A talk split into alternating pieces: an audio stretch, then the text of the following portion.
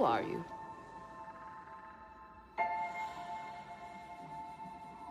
I'm no one.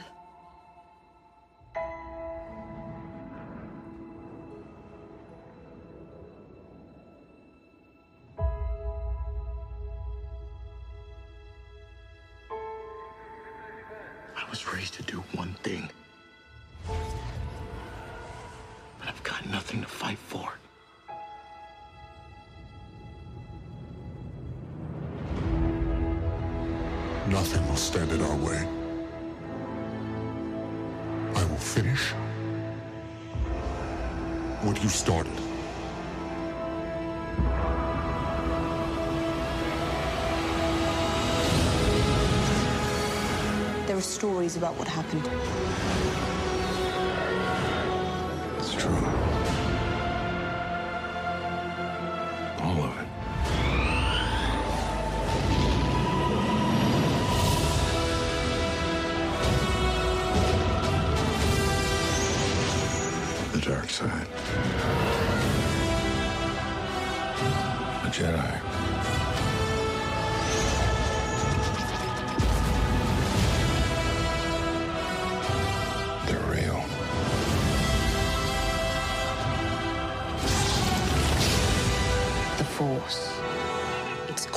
To you.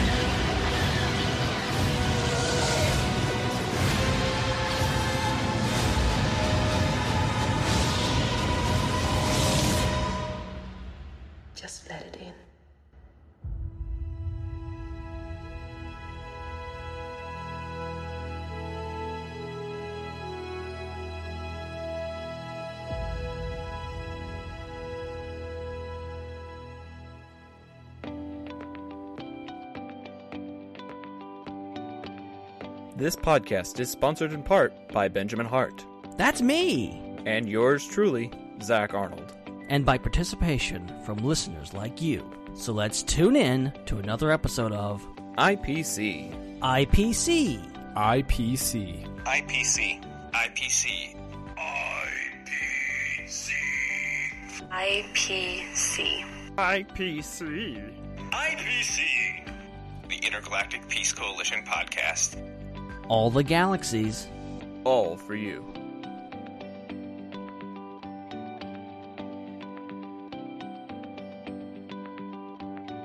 Good evening, everyone, and welcome to another edition of the Intergalactic Peace Coalition podcast, coming to you from Mixlr slash channel1138.com, from Star Wars Underworld.com, from Podbean, from Apple Podcasts, Google Play, and just about anywhere else that you can find a podcast. It's time for some more awesome discussions and commentaries and just anything else that comes to mind. Got a little news for you, got a little barbecue for you, and it's just going to be a really fun night. Um, as you may or may not know, my name is Zac. You might have missed my voice over the last few weeks because I've been on a bit of a extended hiatus, if you will, an extended leave of absence, if I'm going to quote Senator Amidala. But uh, I'm very excited to be back, and I'm very excited for what we're going to talk about. And I'm also excited to be talking about it with the man who helped me start this thing five and a half years ago. Back for more action, back for more fun, for over the 260th time in the history of this show. Please help me welcome my good friend, Mr. Benjamin Hart. How's it going, guys? And how's it going, Zac? Good to see you again. Good to hear from you again. It's going to be good to see you in about a month, dude. Yeah, you're right. I will actually be able to say that literally Right? in a month. In a month. Less than a Um, month. We're getting really close to this. Which is amazing. like it's a, it's a really crazy thought because we've been talking about this for months and to actually say that okay so next week is thanksgiving and then the week after that i'm taking finals so it's like one two three uh 21 24-ish days until i see you it's like Yeah, yeah, 23 'cause, like, 24 The movie comes out in like 27 days. It does. Spo- spoiler alert for those of you who are paying attention. Yes, Star Wars: The Rise of Skywalker, and this is what we've been doing these episodes for is the countdown to the Rise of Skywalker. Yep. And it is 27 days as of recording this. When you're listening to this, probably it'll be even shorter amount of time. And before that, we're gonna meet in, in LA. So it's coming up insanely, insanely quick. and It's I'm just I'm here for all of it. I'm just oh. saying. I am I am ready for all of the fun that this is going to entail. It's going to be standing in lines and playing Cards Against Humanity. It's going to be going to Disneyland. It's going to be going up and down the Hollywood Walk of Fame and flip it off the Trump star and any other stars that are on the Walk of Fame. I don't know, man. I'm going to have fun this trip, okay? I don't know what that fun Sounds like Is- fun to me. is gonna entail, but I mean, I'm just gonna have any kind of fun that I possibly can. So it's gonna get crazy up in her, and uh, I'm excited. Yeah, you're right. 27 days away, but the ironic thing is, since you can listen to this after it's been recorded, you know, we have it in our library, and you can basically listen to it anytime you want. You could be listening to this like a year after and it's like, oh my gosh, these guys were so excited for this movie. Rightfully so. It won like 10 Academy Awards. That's the fun thing is we don't know. We really don't know and No. it's that excitement and that anticipation that makes it so much fun. But like you said, when we're doing the countdowns, that means it's because we have another episode of Star Wars to talk about. We've been doing this all of 2019, probably once a month or so. We'll get on here and we'll talk about a Star Wars movie, but things are ramping up things are ramping up. We are getting ever closer to to actually discussing the rise of Skywalker, which means it's time to talk about some of these sequel movies, the ones that have been most recently released. We've talked about Solo, we've talked about Rogue One, but as far as the chronology goes, it's finally time to talk about the stuff that is part of this new generation, this next generation of Star Wars, starting with The Force Awakens. The fact that we are on TFA now shows how close we are to Right. the Rise of Skywalker. We're, Right. We got one more movie, and then that's it. We're there. We're right on top of Rise of Skywalker. And yeah, revisiting Force Awakens because we haven't done this. We haven't talked about this movie in since it came out. Uh, yeah, I was about to say we have not talked about this movie since the last time we talked about this movie, which was 2015. So So it's been almost four years. it's crazy. It, it's it's and a lot's happened. So Okay, here's I'm, here's I'm- some here's some perspective for you. The last time we talked about this movie, we did a four hour crossover with the guys from the Star Wars Underworld, and we did not, as of yet, have an actual logo to put on the promo material. Oh, we didn't. We were working off just uh, the little thing that I would put together literally every week. Just a, just a little teal IPC. little teal font that said IPC on it. That was our logo for the first year and a and if you compare all of them, I'm sure they're all a little bit different because I literally assembled each and every one of them by hand. like just as it happened, they looked close enough to me. Like to to the casual observer, it looked like you had a template or something and you just copy and pasted or something or you made it into a into a PNG thanks to the wonders of Photoscape or something, but Right. it was Well- it was it was it was a good time. Thank God for Jake Damon and Parker Ott, who Uh-huh. helped us get a logo. Speaking of which, Jake could not make it tonight. Poor guy. But uh, Zac is filling in for him, as you can see. But normally speaking, Jake is filling in for Zac, which is weird. So yeah, there's some. I'm the new. Jake.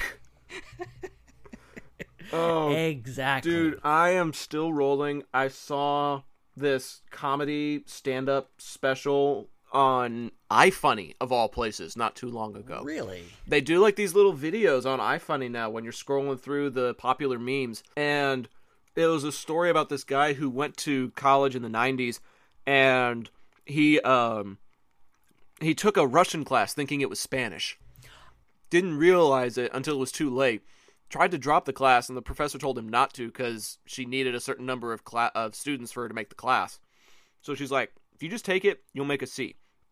So he just took Russian and he did it like four semesters and earned enough credits to be able to minor in it if he went on a study abroad trip to Moscow. And I all of this I've heard this story. the the hilarity that ensues when he actually goes to Moscow. Oh my god. Tell me this: Does the guy w- telling the story does he have a shirt on? he does not.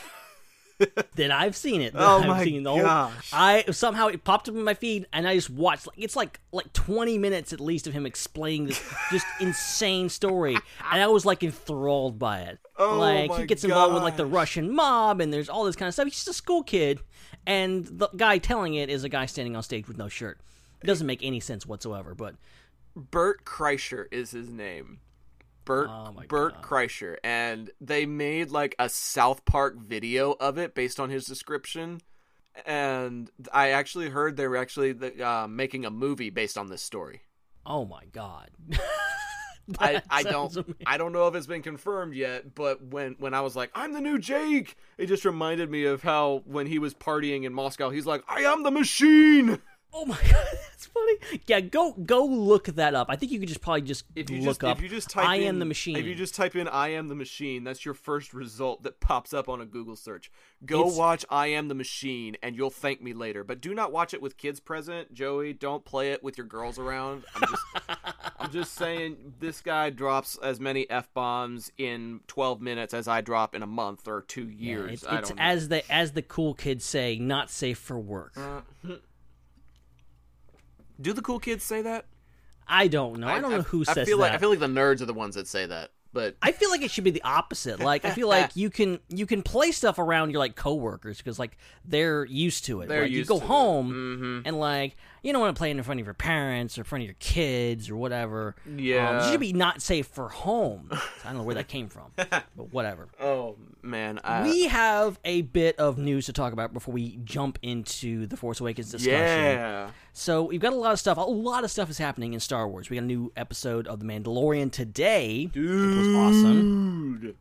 What do you think of it, really quick? Just spoiler-free thoughts. Um, I I feel like Kenobi is in very good hands with Deborah Chow, You're not wrong. You are not wrong. and I I think I think that's kind of the kind of the consensus that has been reached based on this episode. It's got a lot of great action.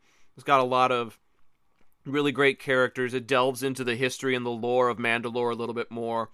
Um, it's got some sequences that are very Clone Wars esque that, you know, up until now we've only seen in cartoon format, and now we see it in live action, and it's just breathtaking. So Yeah. it's Yeah. it was it was very very fun to watch. I said something similar to this on Twitter, but I'll, I'll kind of expand on it here. That I, it just amazes me, and this episode shows that that this series continues to not only one up itself. I think each episode is like better than the last, in my opinion, and also it continues to expand the scope of the story and actually like change the premise totally. The first episode, you're like, oh, it's this gunslinger, or whatever, and then it gets to the end, and oh, there's the baby, and you're like, oh, this show is gonna be completely different. And you get to the end of the second episode, and it's like, oh my god, this is completely different. And then you get to the end of this episode, and it's like, holy crap, everything just changed. Everything is different now. Mm-hmm. So I have never seen a series do this on such a large scale of continuing to challenge the status quo just three episodes in. Like we're third episode in, and this show feels completely different from what I was promised in the promotional material, like the trailers and stuff like that. Right, right. And I'm not complaining. I think what we're getting right now is amazing. It's surprising. It's everything that I wanted from a Star Wars TV show. And I don't know, it's just it's amazing that we've come this way and now The Mandalorian is delivering so much. And again, we're only 3 episodes in. I was about to say they've done it in such a short amount of time because it's maybe what 80 90 minutes of content if you watch it back to back The- to back. the episodes have been averaging like 30 minutes. Yeah. like and like i know people are certain people are like ah i wish they were an hour long like i agree but i also like understand that maybe this doesn't need to be an hour long. Maybe you can tell a story in 35 minutes and i'm okay with that. Just tell the story that you need to. I mean, the Clone Wars told excellent stories in 22 23 minutes. there's some episodes of the clone wars that feel out an hour long but they're only 22 minutes. Like Yeah.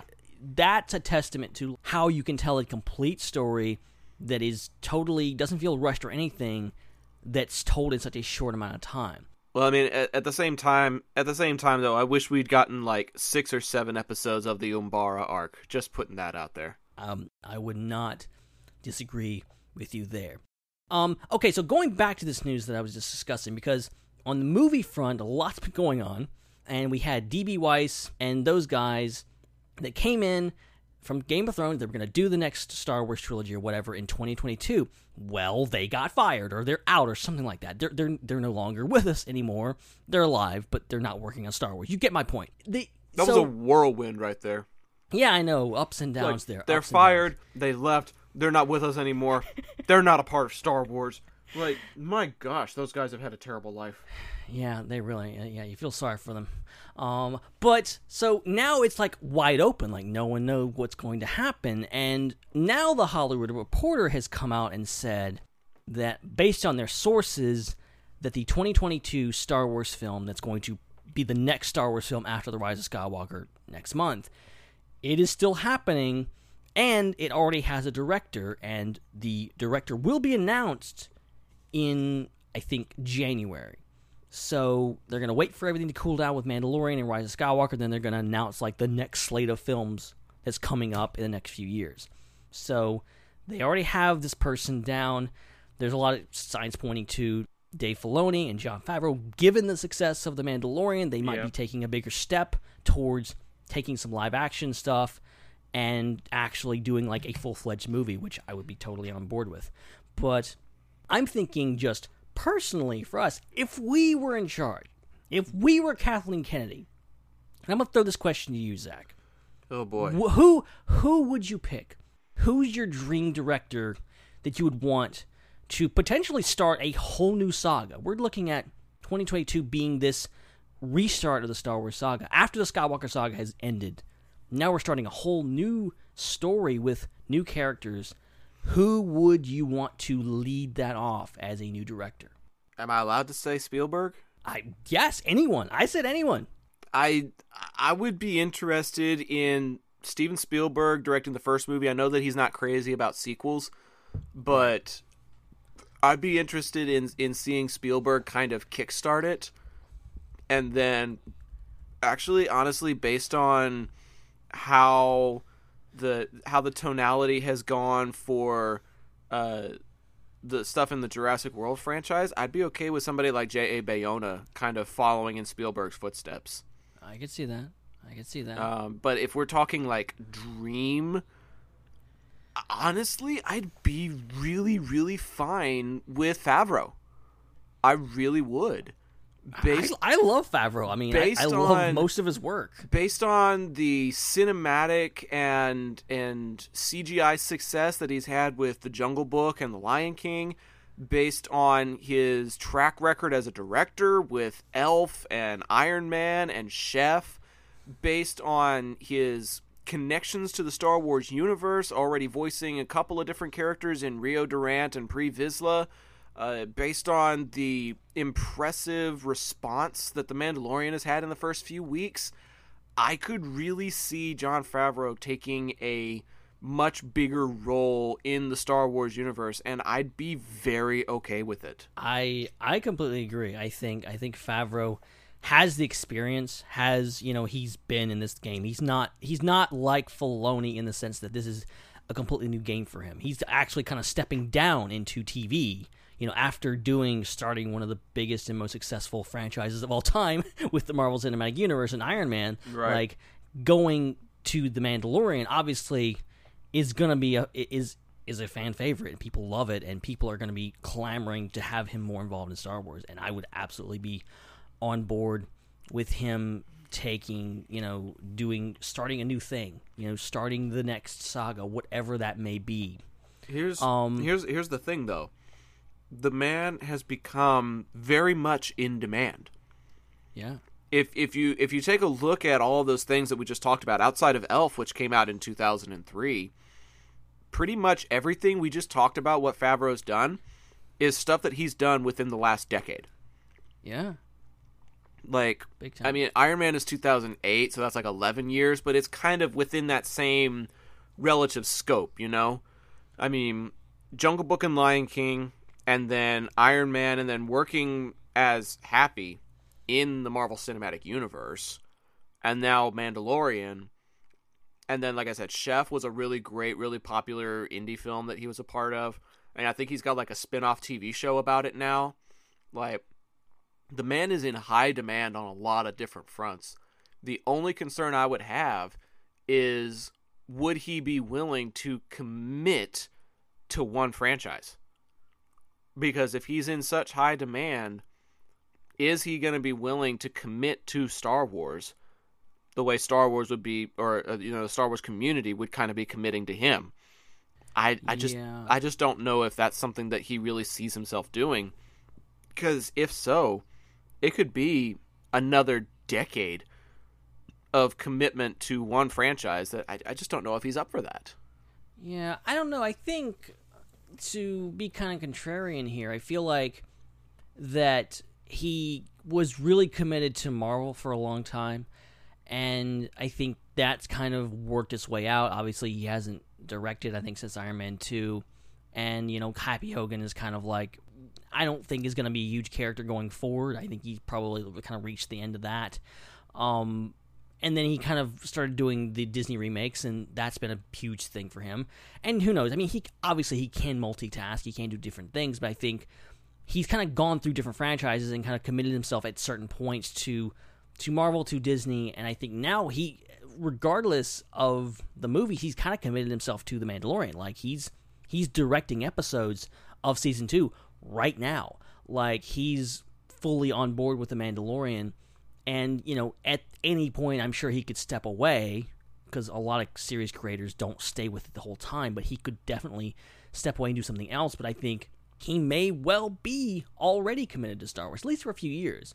Doesn't necessarily mean he has to direct three Star Wars films in a row or whatever. He could just do the first one and be the kind of the the set piece or kind of start it off and establish the tone and, and write it and kind of establish the characters as he's doing with Mandalorian, and then hand it off to someone else and let you know. Uh, I mean, I don't know. I, I mean, I, I still, I'm with you. I love Spielberg. I would love to see him do a Star Wars film at some point. Um, Spielberg would be a name that would get butts in seats and it would really get people intrigued. I don't think he's interested in it. I think it's because of George. I think I think he doesn't want to mess with his friends' toys. I think that's just Well, I mean that that may be a professional courtesy because George never directed an an, an Indiana Jones film. Yeah, yeah, that's true. I mean, they just they've collaborated so much over the years, and they're such good friends that I think I, I think he's kind of made excuses like, oh, I don't do sci-fi, which is obviously not the case. Spielberg has dabbled in every genre imaginable. Um, so I don't know. I was still. I hope maybe he changes his mind at some point. He does it. He's been heavily involved. He's the one that hired J.J. Abrams in the first place. Like he convinced J.J. to do Force Awakens. By the way, what exactly kind of genre does Indiana Jones classify as? Historical fiction? Uh, I would say sci-fi. That's the weird thing. Is like yeah, you're right. he says what it like I don't do sci-fi, and then like uh, excuse me, Kingdom of the Crystal Skull. That's part of your franchise. even even Raiders, I would say, like take that last scene. Like, yes, it's based in biblical, theological, like f- myth and legend and stuff like that, like what we know about the Ark. But like ultimately, it's a artist's interpretation of like what would happen if you open the Ark, and it's very sci-fi, very like all the face melting. That's very sci-fi, and I think Indy goes in that direction. Even Temple of Doom is pretty dark and kind of you know science fiction esque. oh man, So you know, I think that it's it's I think probably officially would be action adventure, but it is it does have sci-fi elements, just like Star Wars does. Star Wars isn't necessarily sci-fi; it's action adventure fantasy, and it has sci-fi elements opera. and western elements. Yeah, so I don't know. like okay. One more thing before before we move on. How do you define a space opera? I don't know what the official definition is. I, I that's than- one thing that has yeah. baffled me for years because not singing is not like a priority in Star Wars. Like Sy Snootles, that's about it. I always interpreted it as soap opera, as you know, Days of Our Lives in space. That's that's that was my that's been my interpretation. And being the family drama that Star Wars is, and it ultimately is, um, you can definitely relate it to that. I guess if you want to put it that way, but at the same time, I kind of want them to do like an episode of Mando, kind of like they do with the episodes of The Flash, where it's like all Yes. singing. Like, can you imagine Pedro Pascal doing like a, a, a full on singing episode of his TV show? But I mean, think about it though. So much of Star Wars is just, and George Lucas has talked about how it's basically they're meant to be silent films. They're meant to be, you know, the music kind of establishes the, the, the narrative and the feelings. Yeah. And even without the music, you can kind of tell what's going on, even if you don't hear the dialogue. And take the Mandalorian. There's a huge chunks of this show that's completely without dialogue, and it's just music and Yeah. just people looking around, and Yeah, you get true. what's going on. So, like, is that a musical? Is that a opera? Is that a space opera? You know, it's kind of. I think it's kind of open into interpretation, but I, I like the idea that uh, the Mandalorian is kind of going in that direction of like, yeah, this is basically like a silent film. Like you could watch episode two of the Mandalorian and get what's going on, you know, without any subtitles or dialogue. Oh, okay. I mean, I would kind of want the subtitles at least when you're interacting with the Jawas, but I get what you're saying. I think I think if you like watch the Jawa scene, you like you get like okay, he's going to get his parts. Kuiil's trying to help him, and then he they go on back and forth, and then they start chanting, and then you I think you would get it. I, I, it'd be interesting experiment to show somebody like that hasn't seen it like what's going on, but like I think you would get the picture with what's going on just based on watching it. And you could probably say that about a lot of things, but I think especially the Mandalorian is like, you know, he's a character that doesn't say a whole lot. He's in environments that you know aren't. There's not a lot of dialogue that's needed. He lets uh, he lets his actions speak for itself. Right. So, and really quick, I'll I'll answer this question myself. I I, I agree with you. Favreau, Spielberg, I love those. I was about to ask you that. I was like, wait a second. Did we actually like get an answer from you, or were you just like echoing a lot of the stuff I was saying? Kinda, sorta. But I'll throw in.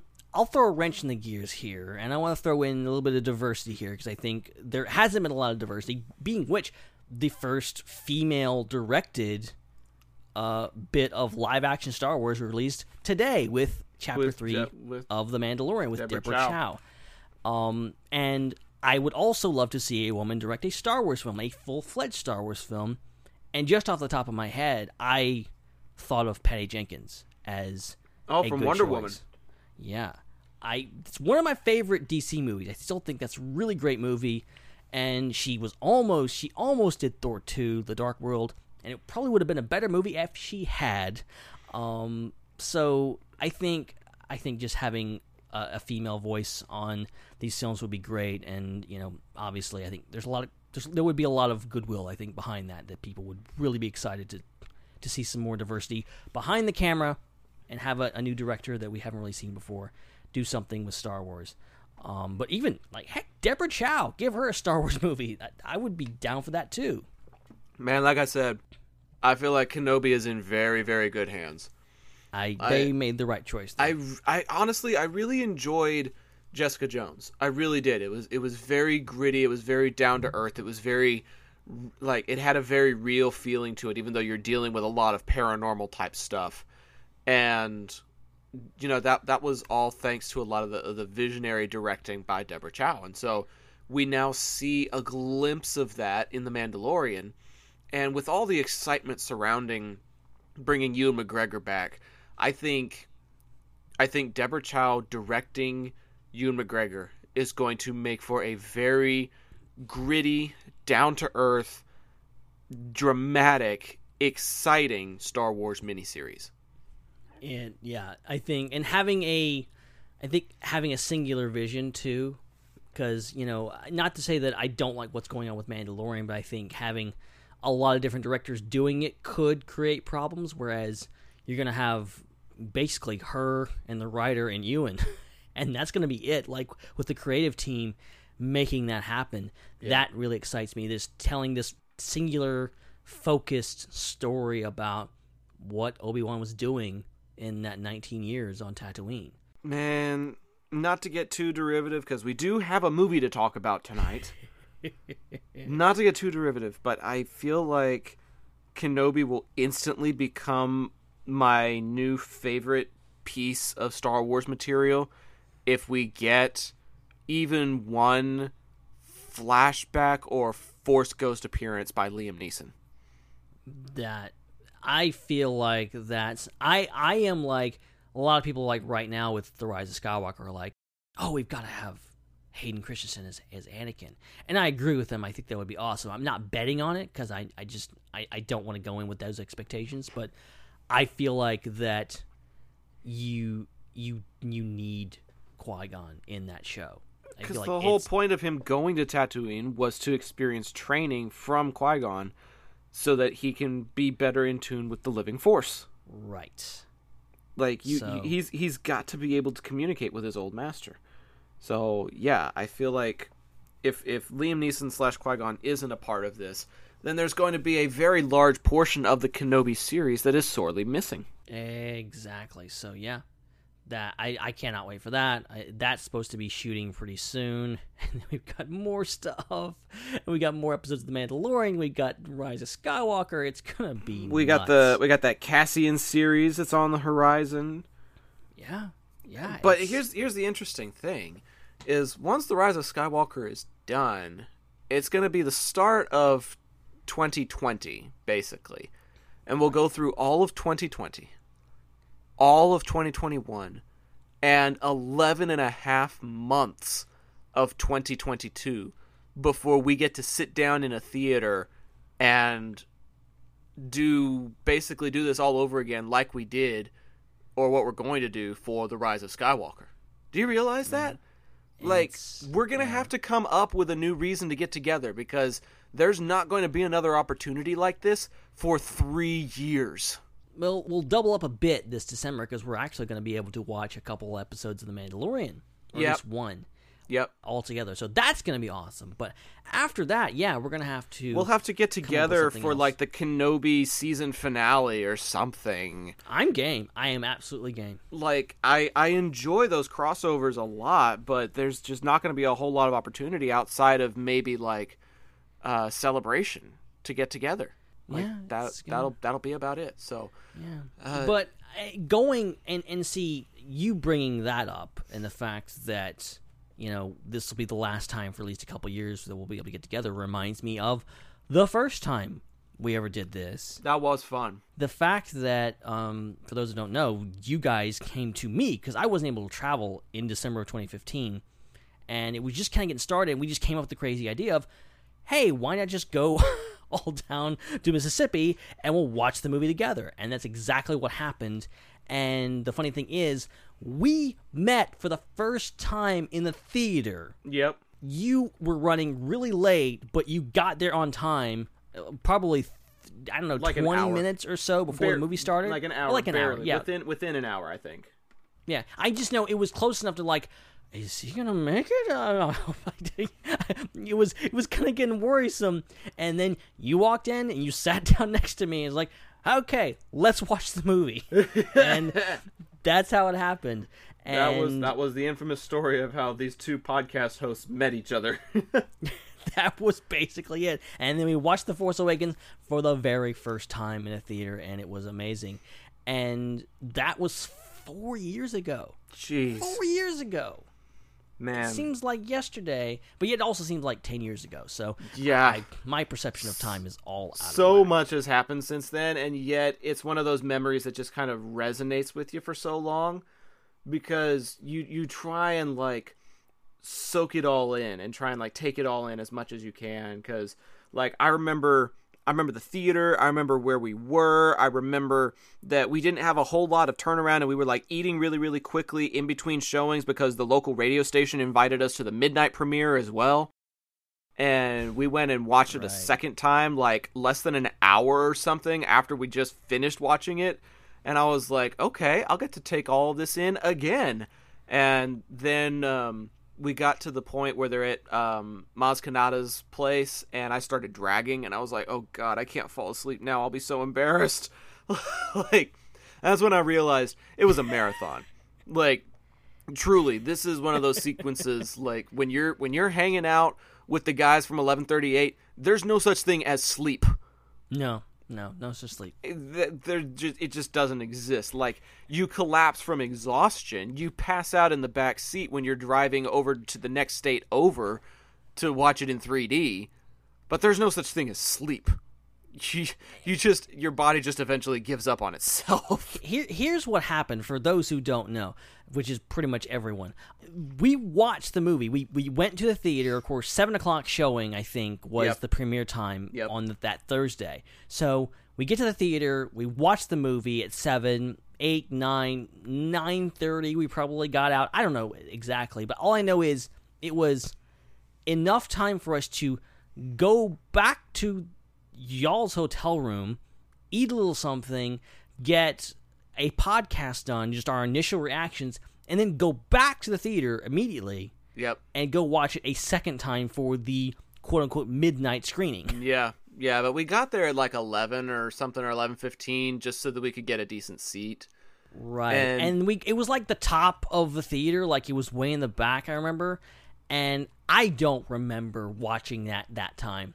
I don't. I think I think it's like the movie started and then I was just asleep. I rem- I remember Dominic kicking ass at the trivia questions they were asking. Yes, I remember that. I remember that. I, re- I remember that he was just like answering every question. Like, come on down here. Do you want to ask the questions? And like he started asking them some trivia questions that they didn't even know. And I was like, okay, I'm hanging out with the cool nerds. I love it. I love it. Uh, But- I- you talk about eating a little something. Oh, dude. oh, dude. Do we save that for barbecue watch? We'll save that for barbecue watch. Oh, dude. We'll reminisce about that. But I do want to ask you a question about the movie itself.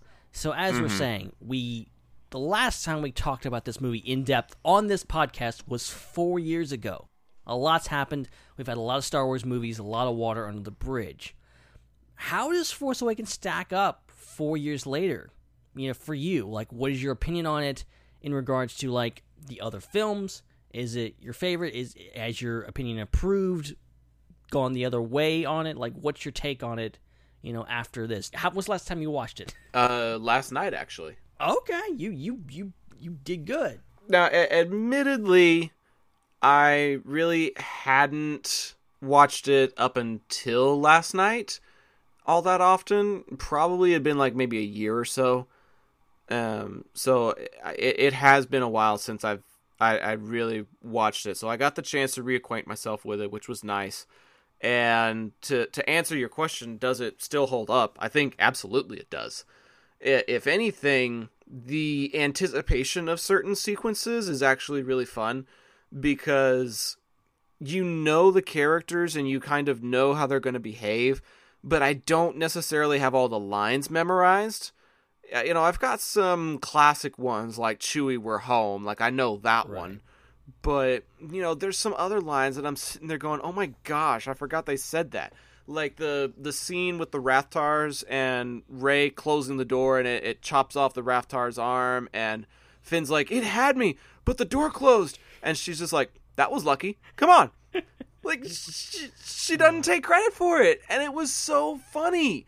She didn't take any credit for that but they kept going on their adventure, you know, and it was it was just a really fun adventure tale. There was a lot of stuff where things just kind of seemed to conveniently come out all right, but it's not like anything we hadn't seen with any other classic hero's tale, you know. Um, the music was awesome. The nostalgia was awesome. The visual storytelling was amazing. There were so many shots that you could just pause the movie and take a screenshot of it and frame it. You know, the, the it's it's just very well composed. And I think it was some of those intricacies that I really had the opportunity to pay attention to this time because I knew the overarching story. I knew how things were going to unfold. And now I got the opportunity to kind of peel back the layers a little bit further and, and dig a little bit deeper. And that was really fun to do. I think for me, I four years later, I am very nostalgic for this movie, and it's not because the movie itself is nostalgic. It's it's very it's probably the most nostalgic Star Wars movie in regards to it's it's it's trying to be. And for the people that are like, you know, it's too close to A New Hope or whatever, like that's kind of the point. It's it's trying to invoke the uh, the original trilogy in a new way and reintroduce those concepts and those elements.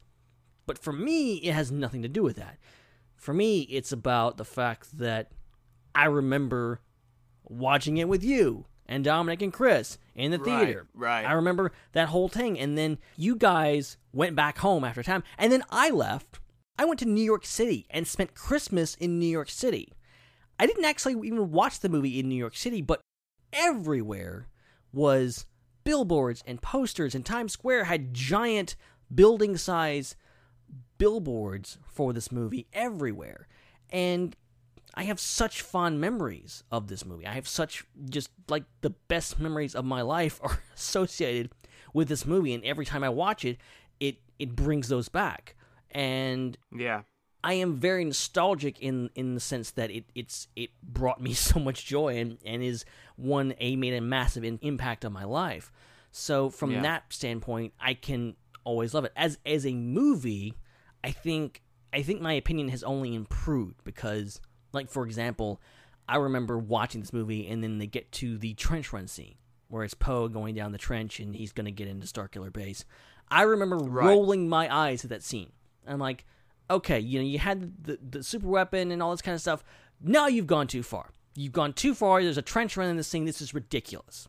Now I watch that scene, I get chills. It's like one of my favorite moments in the movie.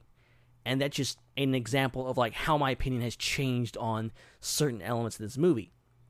Yeah, it's not perfect. Yeah, I have some issues with it, but I think overall it's a really solid film and it did its job. It did what it needed to do.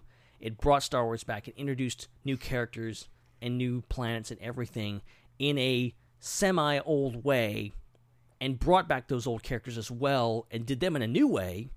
I think overall it's a great film that I think it's underappreciated still in the way that it it brought Star Wars back after 10 or so years of being then and even so like you know the prequels weren't the most best received. And even going back to 1983 like it was the first time we saw those characters. And it also i think p- laid down the foundation for what we got in the future. And we're going to get this december. I think for that it deserves all the credit in the world and in creating a new trilogy which i've really grown to love. And you know who knows where it's going to go where it's going to end. But the force awakens was a solid foundation a solid launching pad for everything we're seeing right now not just the sequel films but rogue one solo the mandalorian rebels all of it came from this and re- basically restarting star wars with this film and i think it did an incredible job Well, I mean, if it didn't do an incredible job, we wouldn't have gotten those other things that you mentioned. Exactly. Like it would have it, it like it established that Star Wars was still popular and was still like the Right. biggest thing on the planet. And Right. if without Force Awakens, without it being and you know, like I I love the prequels, but I can't ignore the fact that No. yeah, exactly. I can't ignore the fact that those films weren't weren't that well received when they came out, and there was a lot of ill will towards Star Wars because of those films, and people just going, you know, on just the most docile level, going, I didn't really care for those films. I'm not sure I'm really that big of a Star Wars fan anymore. Uh, I'm not really interested in that franchise anymore because it just hasn't been doing it for me lately, and I can understand where people are coming from. The Force Awakens was okay, let's reestablish this. Let's show what Star Wars is. And it brought everyone back. It brought everyone back.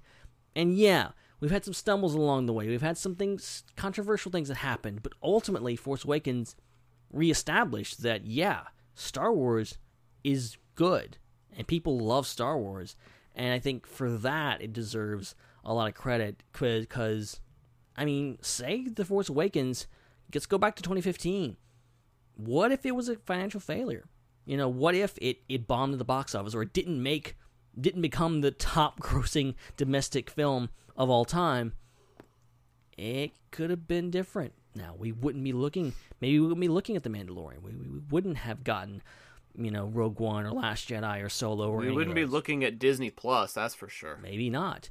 And you know that was the telltale sign of how valuable Star Wars was to Disney. You know, and that's that's the thing is like people say, "Oh, Star Wars is a cash cow," and then they're trying to think, yeah, they're they're a business. Disney is a business; they have to make money, and they you know they have to have things that have value and and Star Wars is one of them thankfully and that's why we're getting all this stuff.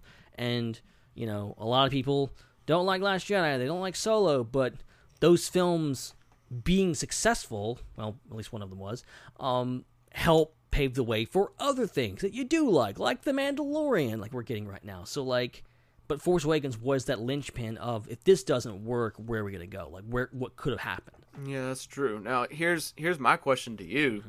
Uh, this is seven years later? Question mark.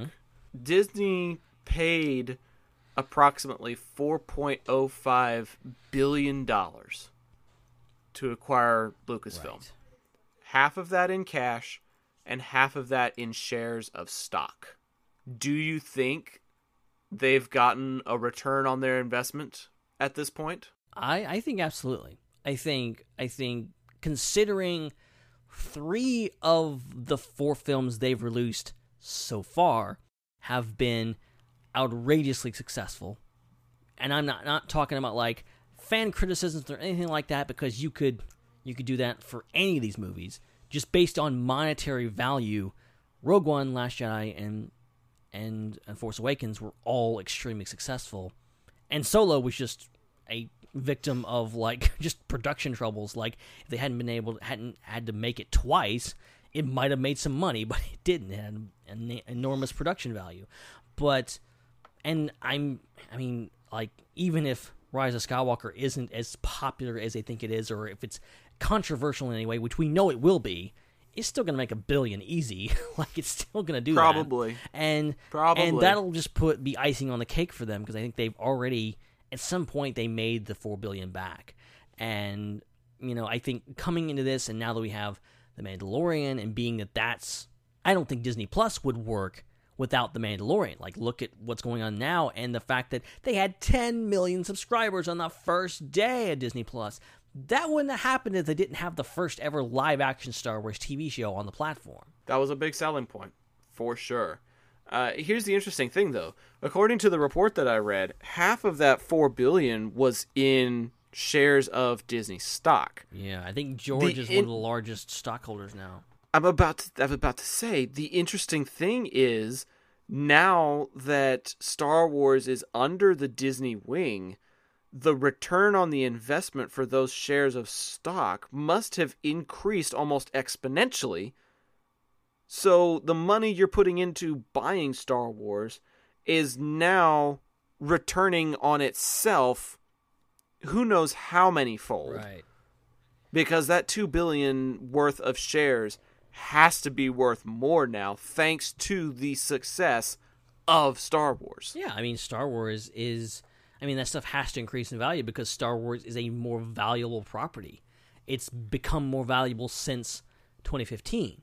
Like before 2015, it was kind of a a dead film franchise that had you know Yeah. one or two animated shows and a few video games, and that was about it. And it was well known that hey, there's not going to be any more Star Wars movies. And then 2015, Force Awakens busts out wide open by saying, hey, this is a brand new, vibrant feature film machine that we're going to Mm-hmm. belt one of these things out every single year for the end of eternity and it they're all going to be successful and There was talk about doing two a year. yeah exactly and we, as And now we're not getting one for 3 years. exactly and see that's you know that, that's just the i guess we could just chalk that up to It's all Solo's fault. Right. But we can also just chalk that up to just gro- growing pains, I guess, and Disney just having to learn the hard way that they can't they can't turn Star Wars into a assembly line of production.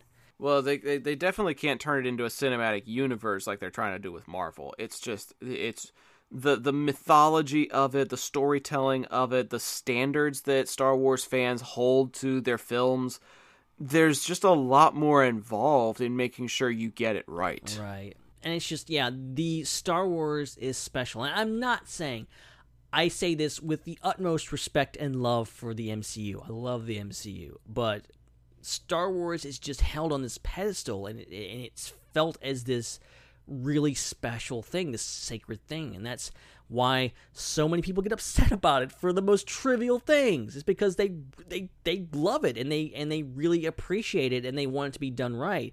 And I think even the most toxic people on the internet that are angry about the dumbest things still come from that place of I I love this and I want it to be treated right. And I think it starts in a good place, but ultimately ends up in a really bad place. But still, Star Wars is special. Star Wars is something that there's nothing else like Star Wars. Not Marvel, not Star Trek, not anything. It's Star Wars is so unique and it means so much to so many people.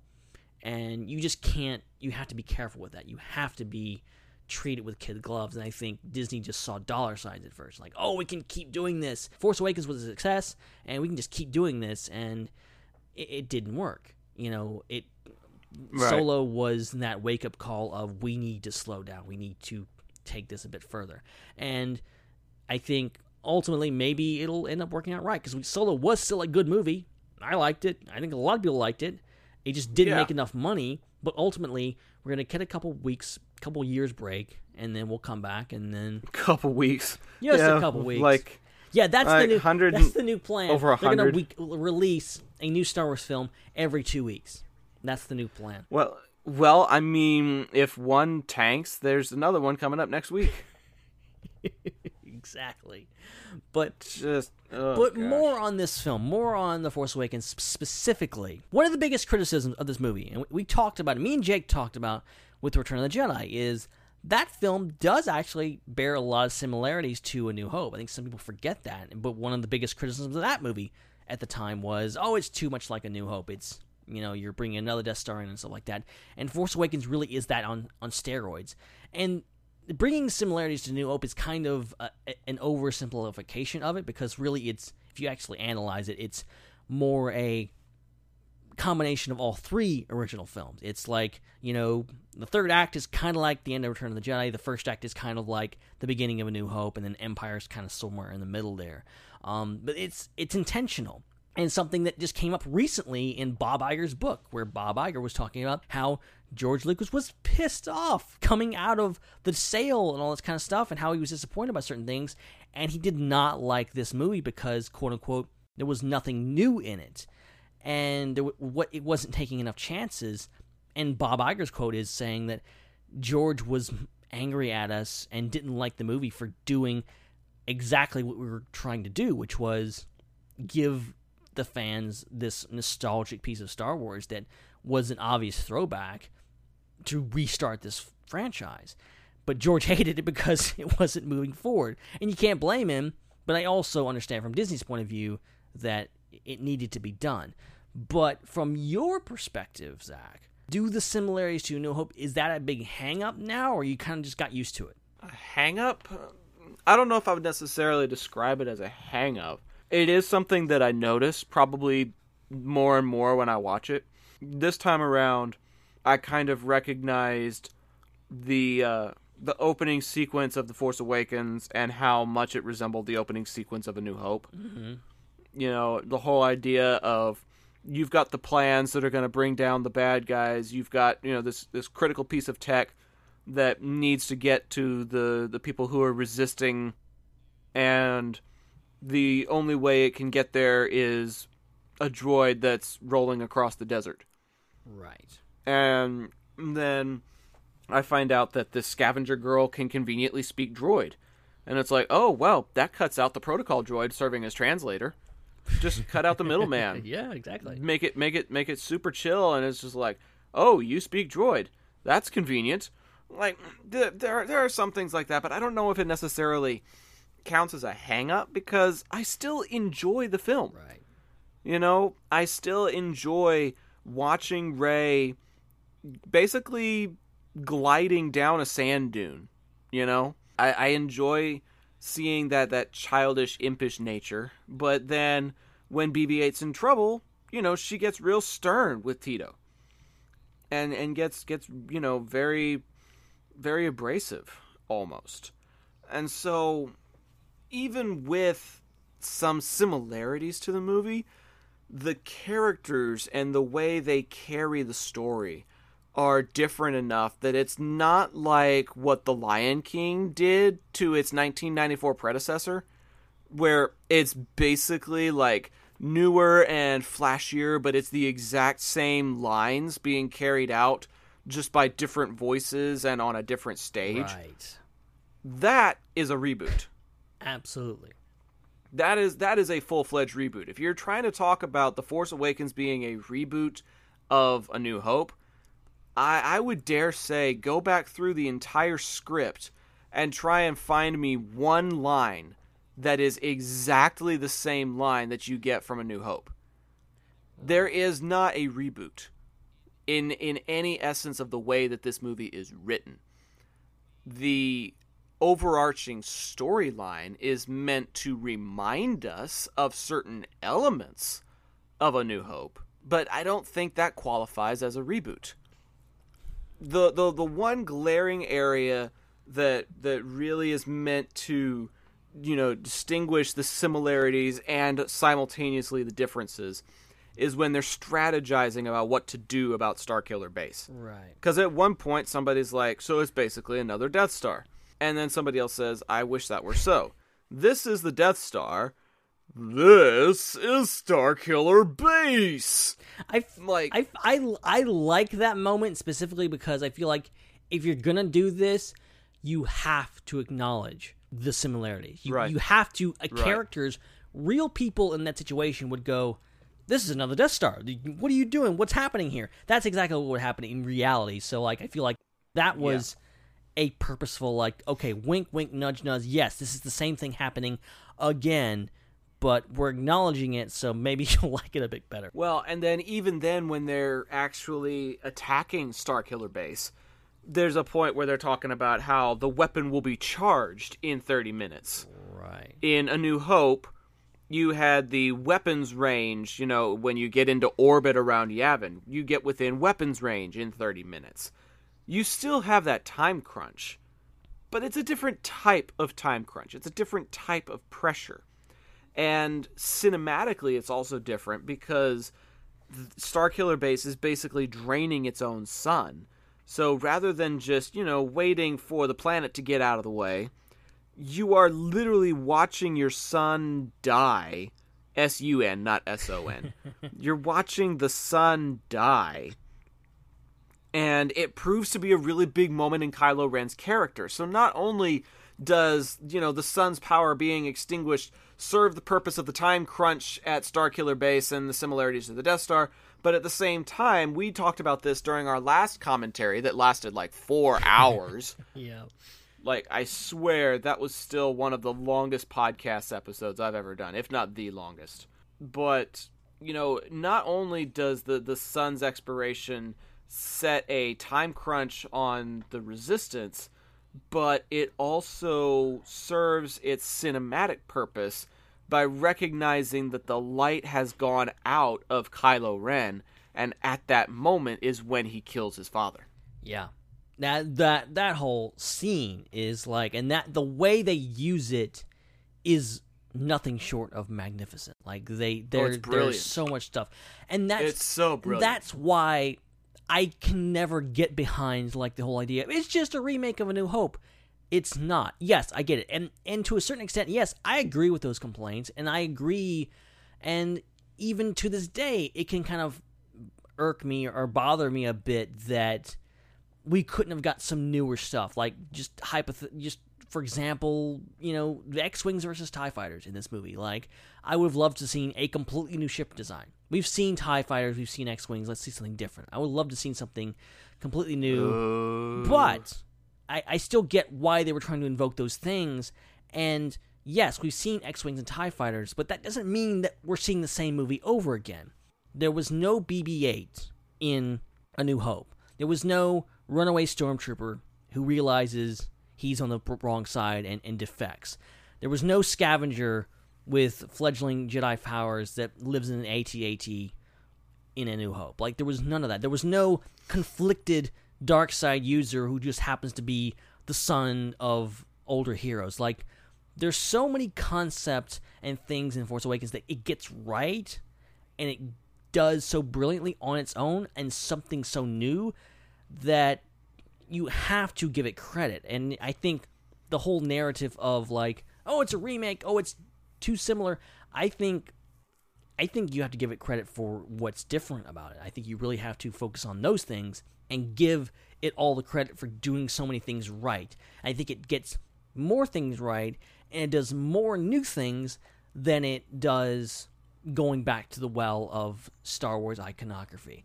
Um, you know, I agree. Maybe Force Awakens could have been an even better movie if it hadn't been trying to invoke so many things from the original trilogy, but we've got a pretty damn good movie just as it is, and it's it was meant to do that, and uh, that we could move on to new things as we're getting with as we got with Last Jedi, you know, and regardless if you think the right path or the wrong path was taken with that movie, it still was different and it was going in new directions because Force Awakens had already covered everything in regards to the nostalgia of it, and it was about moving forward, and hopefully Rise of Skywalker will continue that too.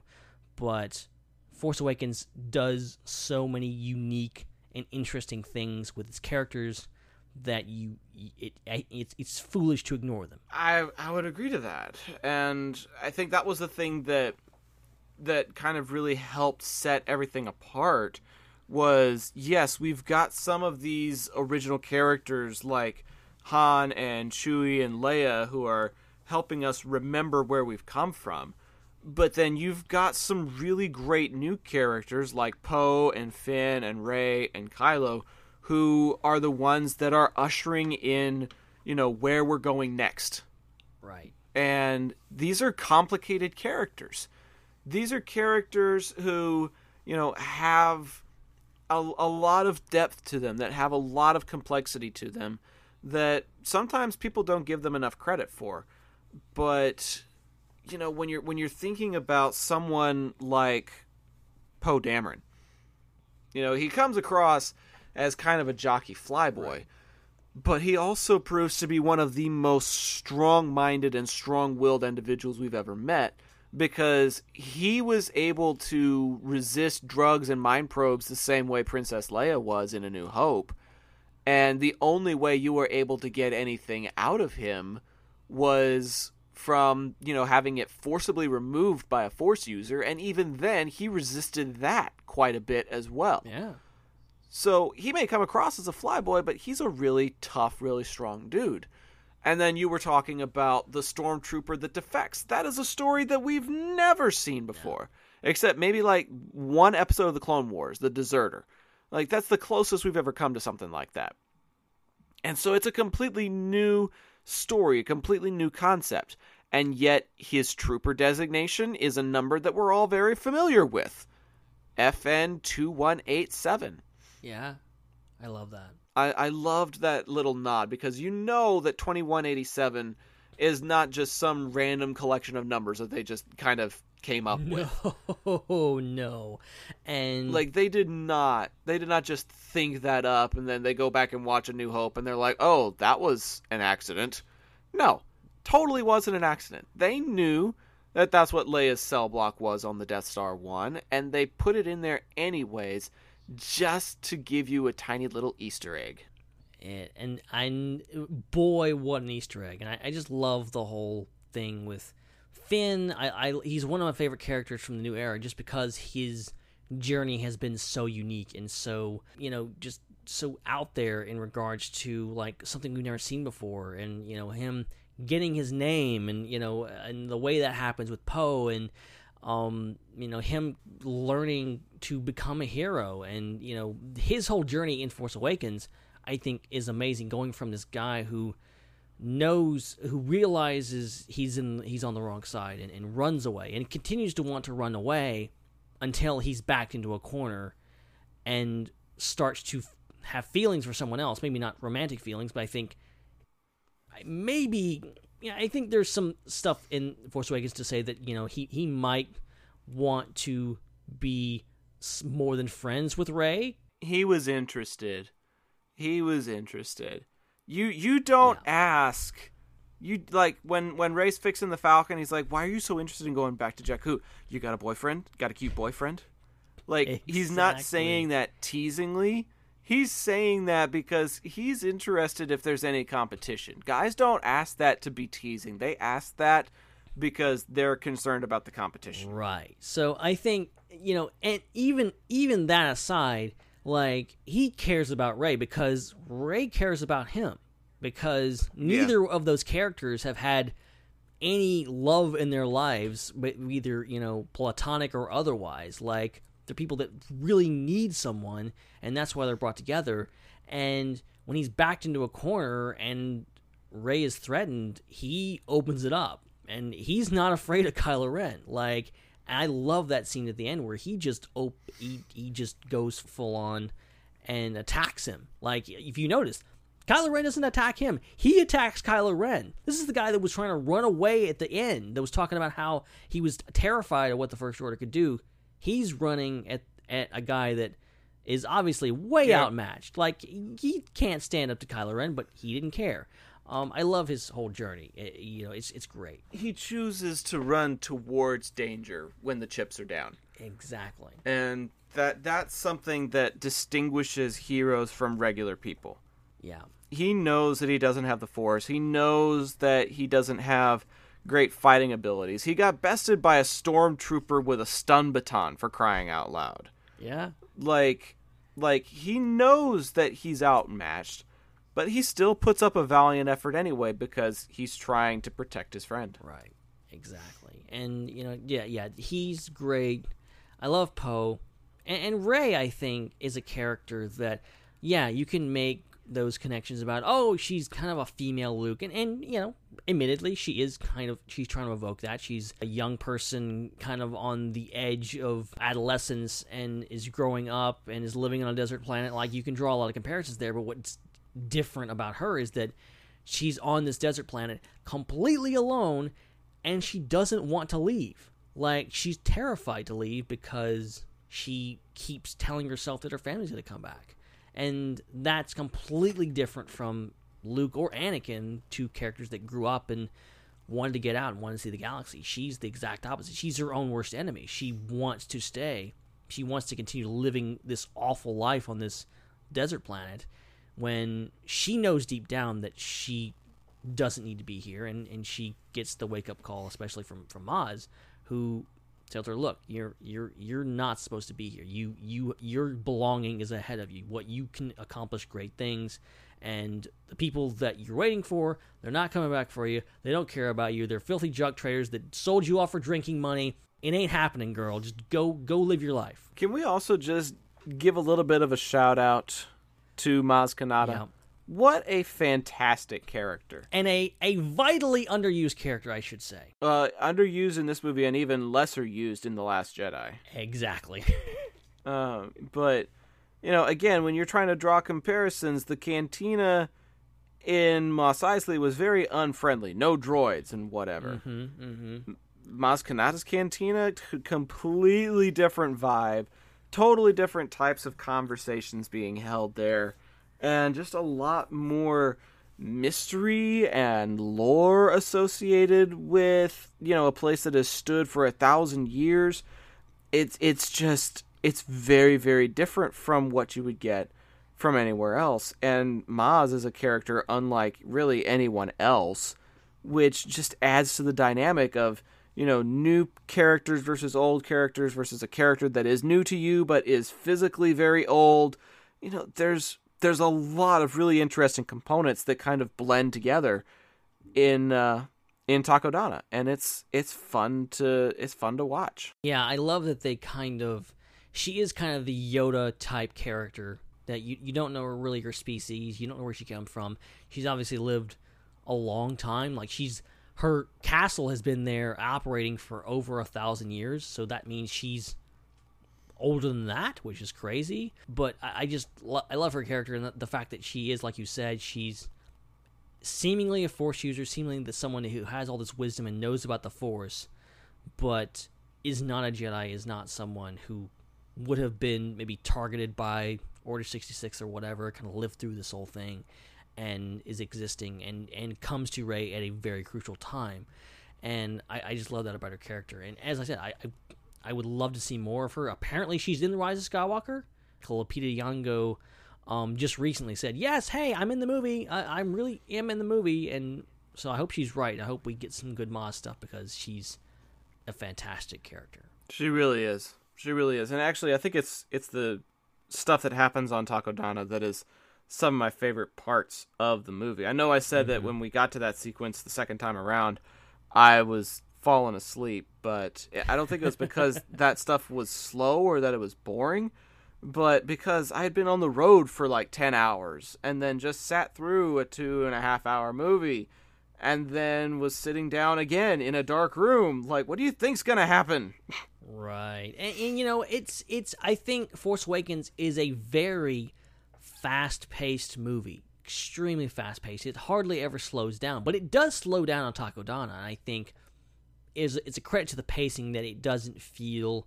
It doesn't really feel rushed. You, after you get done watching, you're like, "Wow, okay, that was that was a lot to take in in a short amount of time," but it still feels right and it stops in good places and Takodana is one of them where it's kind of like okay take it take a deep breath taking this all in and you know Rey's learning a lot about herself a lot of stuff happens on Takodana you know you get there you're learning more about Han you're learning more about Rey she has her whole force vision she you know runs away the first order attacks like it's a lot of stuff happening and it's a great sequence Yeah, it is. It really is. And if we're if we're talking about favorite moments, that is probably I would probably pick that as my favorite moment. I do love the moment where she calls for the lightsaber on Starkiller Base and it comes to her. Like obviously that's that's, That's classic. That's iconic. It's it's phenomenal.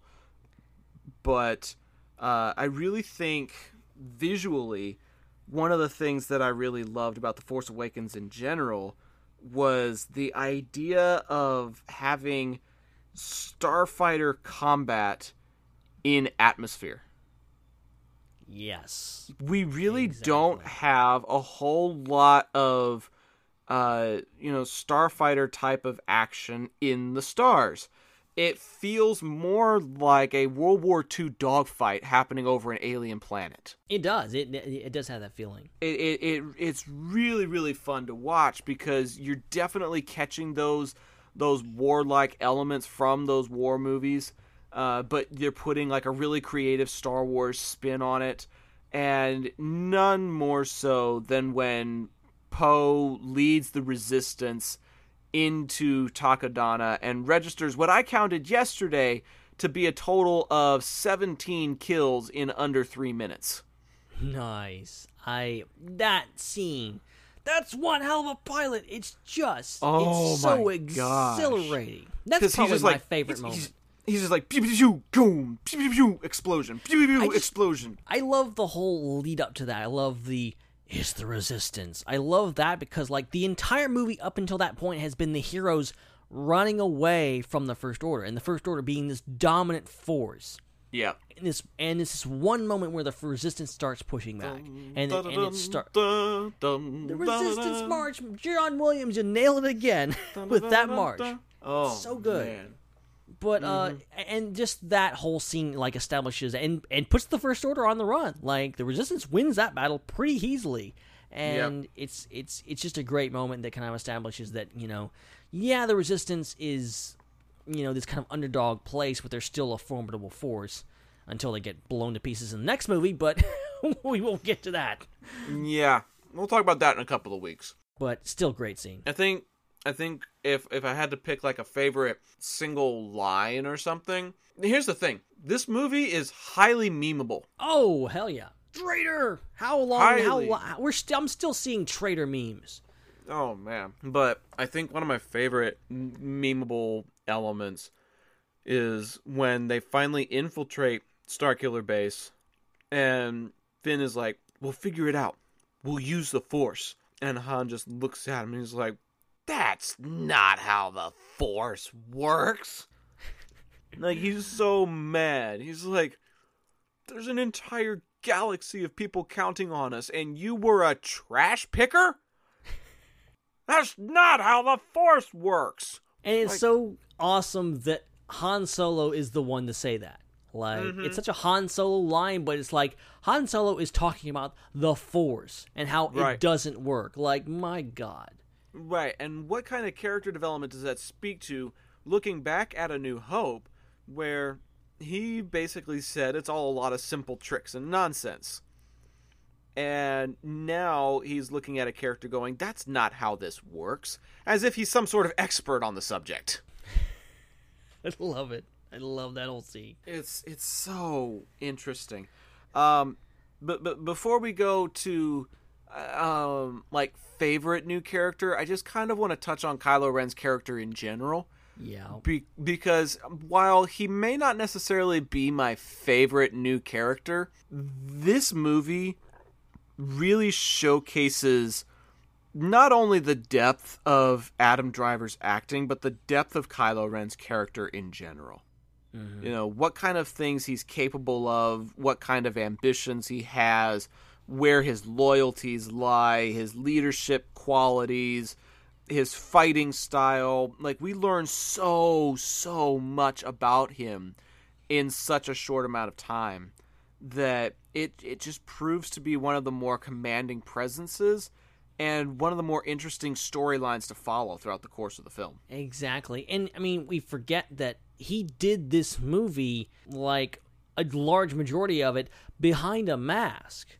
Now we're, we're watching The Mandalorian now, and we're all like, "Oh, you know, Pedro Pascal is such a badass. Like he's he's able to convey all this emotion, and all this kind of stuff under a mask. We haven't seen his face.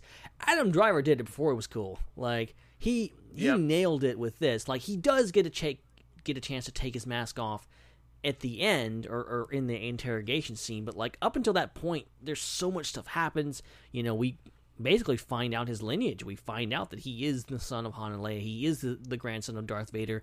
We see him talking to the the helmet and that whole thing. I, I do like I have obviously it's not perfect and it hasn't been as fleshed out as I want it to be but they're obviously bringing back the Darth Vader helmet and stuff like that in Rise of Skywalker. But overall I love the fact that we're having yet another Darth Vader figure, and it feels Kylo just feels like a natural progression of the story. It feels like a yeah, the grandson of Darth Vader would have issues. He would have a lot of stuff on his plate and have a lot of stuff to deal with, and he might even make a lot of the same bad choices that his grandfather did, and would end up as someone like him.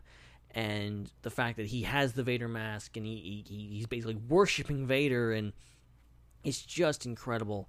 And Adam Driver is an amazing actor, and he does it so brilliantly, and really just a standout character and one of the more interesting characters. You wouldn't expect the villain of all people to be one of the more sympathetic characters in this trilogy, but Kylo Ren is that. Well, I think part of the thing that makes him so intriguing is partially the sympathy, but also partially what he's capable of. Right. Because we don't really know a whole lot about him, and we learn basically who Kylo Ren is, not just what his lineage is, but who he is as a person as the movie unfolds. He's capable of temper tantrums, but he doesn't kill people the way Vader did. He takes it out on the computer consoles. You know what I mean? Right. Like we we still see him getting upset, but he doesn't take it out on his people. We see his creativity in the sense that he is the first person that we've ever seen in Star Wars with a crossguard saber. Right. And so, you know, we're we're naturally kind of drawn to stuff that is new. That's why we were so drawn to uh, Darth Maul back in the 90s. First time we ever saw a double-bladed saber. Similar principle. But I think the thing that really stood out to me were some of his force abilities. Namely, his ability to basically merge minds with people using the force. right. It's not quite the whole weak minded fool waving your hand across their head. It's more like a probe. You know, he's reaching uh-huh. in and pulling out tidbits of information, pulling out secrets. It's a very it's a very intimate act, but also it it's very volatile in nature. It violates you and who you are by infiltrating the depths of your persona just by using a, a force grip on your mind. You know, and it's it's a very interesting principle to to have that kind of ability that most of us really hadn't seen. You know, it took like four Jedi masters to try and infiltrate and and convince the mind of Cad Bane. And yet here's this guy who's in his 20s, turned away from the Jedi, turned to the dark side, leading an army and has the ability to pull thoughts from people's heads just by using the force. Like this is a powerful character that we're dealing with. And I think people lose sight of that sometimes. Yeah, I love that. Like Kylo is like an extrapolation or like in another step up in like force abilities in regards to we know we knew for a long time since A New Hope that Jedi have the power to influence people's thoughts. They can dip in people's minds. They can read minds. Kylo takes it to the next level of I can just straight up pull stuff out of your head. I can get inside your mind and like mess you up and really make it hard for you. And then going to one of my favorite force powers that he has, which is the freeze thing, which he can freeze, you know, laser blasts in midair. He can freeze people. Exactly. We've known for so long that Jedi can use the Force to grip people and throw things around, like having an ability like that where literally just freeze someone. And then he actually puts Rey to sleep, like with the snap of his fingers. Like, he is incredibly powerful. He and he exhibits so many new things. And I think that's something that I think The Force Awakens does right in so many ways is that it's continuing our understanding of the Force and totally pushes that forward in regards to this is not stuff you've seen before. This is completely Right. new. Right out of the gate, he freezes that laser blast, and you're like, "Oh crap!" That's like one of my is favorite shots in the whole movie. this is something completely new. That's when you knew like this movie was not messing around. Yeah. Yeah, I mean, like we've seen blaster bolts get deflected before. And even like deflected in such a way that they bounce back towards the person and it like jams their gun or hits them in the hand or something. But we've never really seen anybody reach out with the force and hold that charged bit of plasma in the middle of the air and just leave it there until you're done with it. And when the troopers go over and grab Poe and like bring him over to interrogate him, they do that panning shot where you're actually watching him walk past the the blast that he let go of and it's still just holding place there. And then he like conducts a part of the interrogation. Like he he he he talks to Poe in the courtyard. And during that whole conversation, he's still using his powers to hold on to the blaster bolt. He's just like walking around, and it's just like still hanging there. It's it's crazy. It it's such a cool power. I love that power. Uh, if anything, that's probably one of my favorite new elements of Star Wars is knowing that there's somebody out there that possesses the ability to freeze a blaster bolt in its place and and then just go about your day basically until you're done with it and mm-hmm. you're like, "Oh yeah, I guess I need to let go of this." And just pew! Like what even? Just again, I guess that's it's a, a testament to the creative storytelling, but also you know the people who work on the mythology of Star Wars. Is this even something that we can do? Yeah, I guess it is. All right, let's write it into the next movie. We're gonna do that, and that's what they did, among many other things, with the Force Awakens.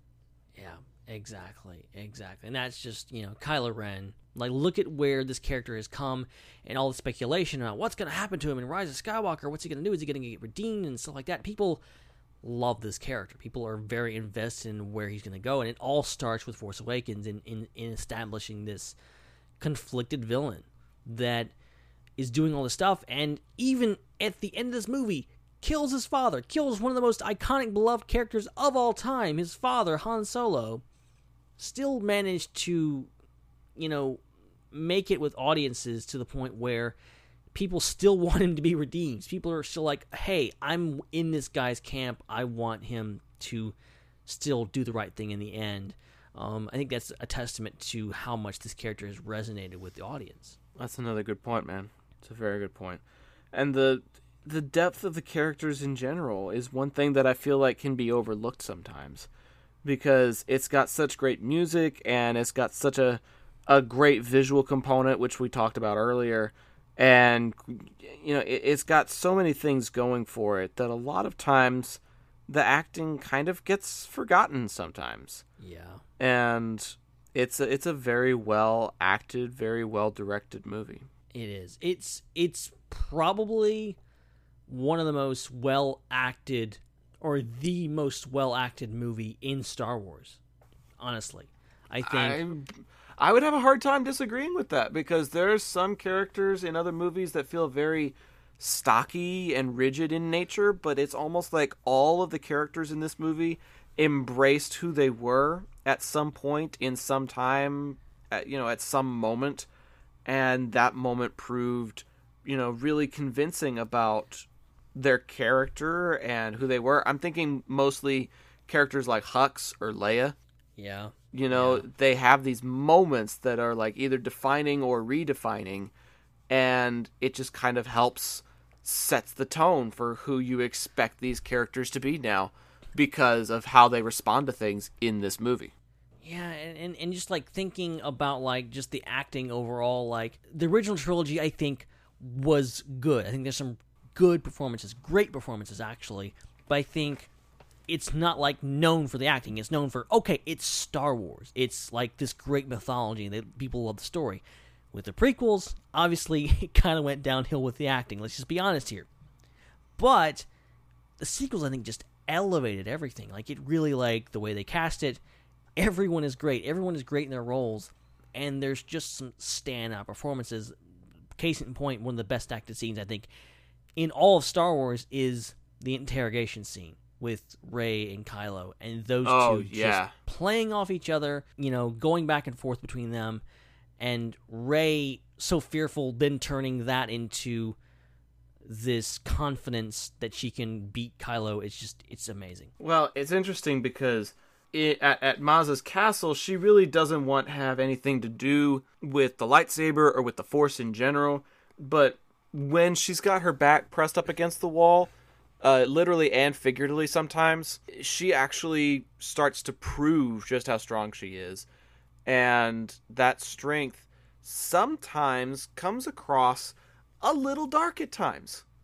Yeah. and you know we we've seen the the promo shots of the dark ray. We believe it to be you know like a vision or something. But you know she's not this completely good person because if you watch her fighting style at the end of this movie it actually kind of resembles emperor palpatine's fighting style a little bit Kind of does. there, there are does. some moments where she's she's very aggressive and has like one shot that comes from over the top of her head. She has one that's like a jab in the heart area, like almost a stab with the lightsaber. And some of those types of fighting styles uh, greatly resemble a more aggressive Sith fighting style. And then when she's being interrogated, she basically turns the tables on him and is like, "Yeah, you're preying on my fears. Well, guess what? bitch? I can do it to you too." Exactly. So Oh, I love it. Rey's character, super deep, super fun to watch. This whole movie's fun to watch. You know, the ultimately the question that we talked about at the top of this discussion is does it hold up 4 years later? And I think absolutely it does. Yeah. I think there's always something different that can resonate from this, whether it's the the very Nazi-like speech that uh, Hux gives that now shows up in Star Wars Resistance. You know, it can be it can be an analyzation of the choreography and the fighting styles. It can be an analyzation of the music and comparing and contrasting Williams' scores to other films. It can be how well it sets things up for The Last Jedi and eventually how it might set things up for The Rise of Skywalker. But this movie set the stage, set the tone, and Star Wars as a franchise has taken off and run with that. And now all of that gets to come home in a few short weeks with the conclusion of the story that we got starting back in 2015. Yeah, exactly. Come full circle, and we're we we were talking about the beginning of the story, and now we're about to see the end of this story. So, when we're talking about favorite new character, I think I'm actually going to have to renege my previous comments because looking back at The Last Jedi, consistently across the board, I feel like Kylo Ren's character kind of shows to be a little bit more consistent than some other characters over the two films. Mm-hmm. That's just my opinion. But I do think that he's probably my favorite new character. Just all that he's capable of, all that he's done and accomplished, all the things that he's been through, which is what we learn about in the next movie. You know, there's a there's a lot of depth to his character that I really enjoy fleshing out. So, I think my new favorite character actually is Kylo Ren. Now that we've talked about it, Yeah, yeah. I I really love Kylo. For me, I'm gonna go Finn. Finn is a character, and, and I, looking at both films that we have, yes, I, I do have a few issues with his overall progress as a character yeah, considering his, Last Jedi. his progression in the Last Jedi was is like the one reason why I didn't pick him because if I'm looking at it strictly from the Force Awakens, Finn might actually have an edge because of the the decisions that he makes in the Force Awakens, the friends that he makes, you know how how brave he is at the end of that movie. But some of the stuff that he does in the Last Jedi, I'm just like, eh. But we'll talk about that another time. Yeah, we'll we'll get to that. We'll get to that. And but just taking Force Awakens, I love Finn's journey. As I said, I do going too. from stormtrooper, scare stormtrooper to to a hero who is willing to give it all, basically, for the greater good and for for for Rey is just a wonderful journey. And just the fact that he's so unique. Like even Kylo Ren is not necessarily a completely original concept. We've seen Dark Jedi before. We've seen good guys go bad. It's the whole a stormtrooper. After we've seen them for six films, one finally took their mask off, and we actually see under the helmet and see who they are and understand that there's real people under there. And sometimes they make the right choices and realize that they're part of a cog in a system that they shouldn't be. And I just love his whole journey, and you know, I hope he gets a again. I hope he gets a really good ending in Rise of Skywalker because I feel like he's a fantastic character. And John Boyega's actually been talking about that recently. That he, I don't even think he was too happy with what happened in Last Jedi. So I think he was. He has gone on record to say that he's was very adamant about Finn having a large role in Rise of Skywalker, which I'm very excited for. Well, I mean, we know that he's guaranteed to say the word "woo" at least one point. At the least once. At least once. At least Guaranteed. once per movie. At least once per movie. yeah, that that's it. gonna that's gonna become the new Wilhelm scream. Is finding out when John Boyega screams out "Woo!" There's one guarantee with the 2022 Star Wars film. Only have at least one cameo from him. of of, and he'll of just even walk in. He'll just walk in the frame and go, "Woo!" and he'll walk away. or they or they integrate it like they did with the Wilhelm scream. You know, maybe Yeah. you maybe you hear it and it's like coming out of someone else's voice, and you're like, no, that's that's Finn, you idiot. love it. I love it. Uh, so we're gonna take a short break here and then come back with our uh, final thoughts on the evening. Uh, it's been a really really fun discussion, but this was more of a revisit of the Force Awakens, not necessarily a shot by shot discussion. So uh, we'll take a break here, come back with final thoughts and our planet scores for this discussion of Star Wars: The Force Awakens.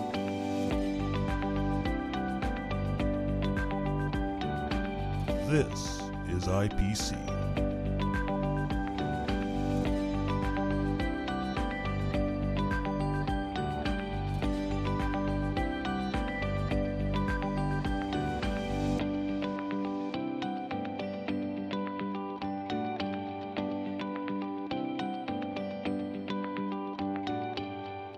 How's it going, everybody? It's me, Jake, and this is my review, my thoughts on The Force Awakens. So, obviously, a lot of expectation was put upon this movie, probably more than any movie in history. It had to follow up, uh, you know, th- 30 plus years of of Star Wars content, you know, almost 40 years, and it had to live up to the hype. And and I think I was more excited for this movie than than anybody. I was just so ready for episode 7 and we all were. We all were.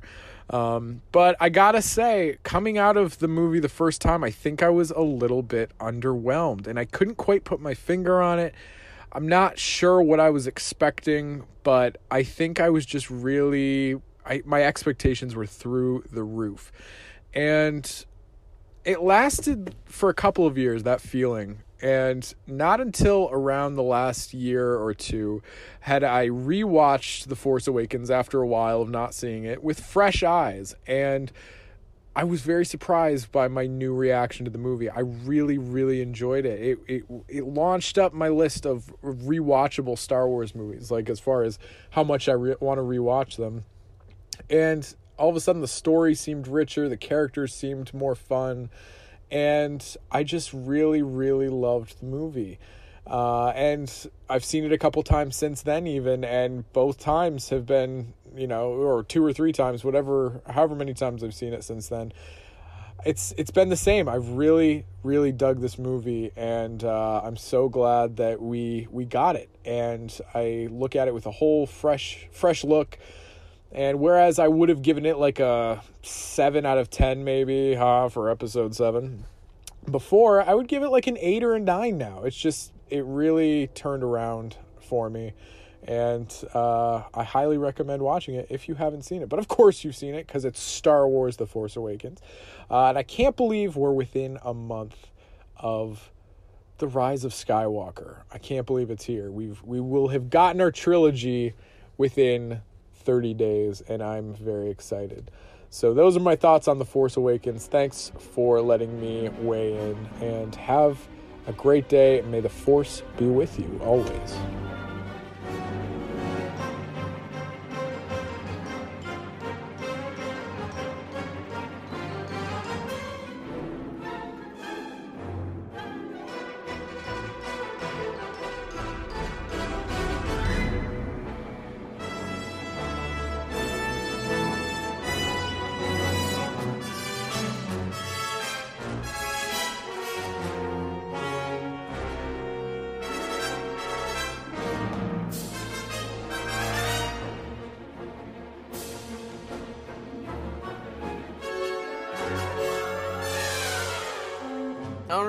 Are back, wrapping up our discussion of the Force Awakens, and kind of wrapping up this uh, this little episode here of the IPC podcast. Before we do, though, a quick shout out to all the people that help make this podcast possible. People like Joey Mays, Jake Damon, Rachel Perry, Dan Grievous, Parker Ott, and Carrie Fleming. They are the uh, financial contributors to this program. Help us with our subscription to Podbean. Help us with movie tickets uh, help us with promotional material and all kinds of other stuff like that. So thank you for helping us keep the lights on, if you will. And if you're interested in becoming a patron, then simply go look at patron.podbean.com forward slash IPC podcast. We've got really, really low levels. The the most you contribute per month is like five bucks a month, and that gets you a whole lot of really awesome content and it's just one fewer pumpkin spice latte per month. Come on, you don't need that You- you- expensive crap. You really don't need that, but you do need access to our super secret patrons only Facebook group and gives you some exclusive content, some behind the scenes looks at our daily lives and uh, some of the things that we might talk about over there that we might not talk about on uh, on the podcast. And as we did just a couple weeks ago, we planned an entire show just like within a few hours in that group. So Uh-huh. if if you want in on that, you definitely need to get in on it. So go check that out, patron.podbean.com forward slash IPC podcast. All right, let's move into final thoughts and planet scores. Ben, final thoughts and your score out of 10 for The Force Awakens. Okay, so final thoughts for me is is basically I love this movie. I adore this movie. If I had to rank, and I never rank Star Wars films, I usually refuse to. I think I'd put it in probably my top five Star Wars films.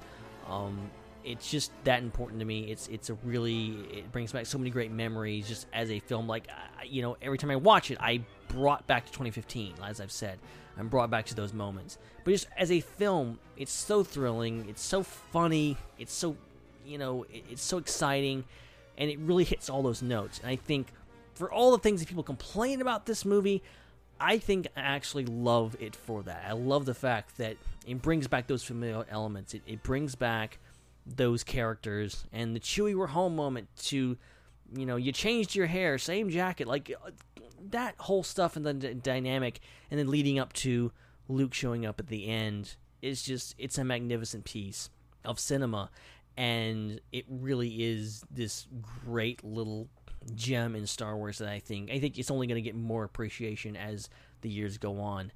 But I certainly appreciate it. I love it, and I'm gonna have to watch it again after this because I'm hyped, and it's been a while.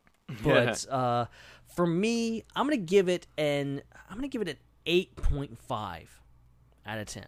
Alrighty. Uh, you know what? I think I'm actually going to follow suit. Um, and an 8.5 feels pretty appropriate. Um, I, I'd have to go back and look at what kind of scores I'd give to other movies. I've actually forgotten what kind of ratings I've given to other movies. Yeah, I would be curious to know like Um, what kind of ratings we had we gave it the at the time we last spoke about this movie. Yeah. like our initial reactions. I got to listen to that again. it's probably in the 8 to 9 region, though, to be completely honest. we Like- I think we we were really hyped. We loved this movie. I think first going We- we were I- I, think our our opinion really couldn't go any higher because I think we were really hyped on this. Well, we were just very high on Star Wars content. The fact that we had a live action Star Wars movie to talk about in person together, you know, that was just a very thrilling and exciting element of being able to have the opportunity to dissect every last little nuance and we got like the the visual guidebook and had that in the room when we were Oh, doing the podcasting and would pull up different pages and stuff just to make sure that we had our facts right and gave some really awesome speculation, some really awesome commentaries. And so, you know, I, I, I think I think I might actually bump this up to a nine because hmm. not only was the movie so great, but the experience was so great too. You know, the the whole road tripping out there, uh, watching the movie with people who were interested in watching it, talking about it for hours on end.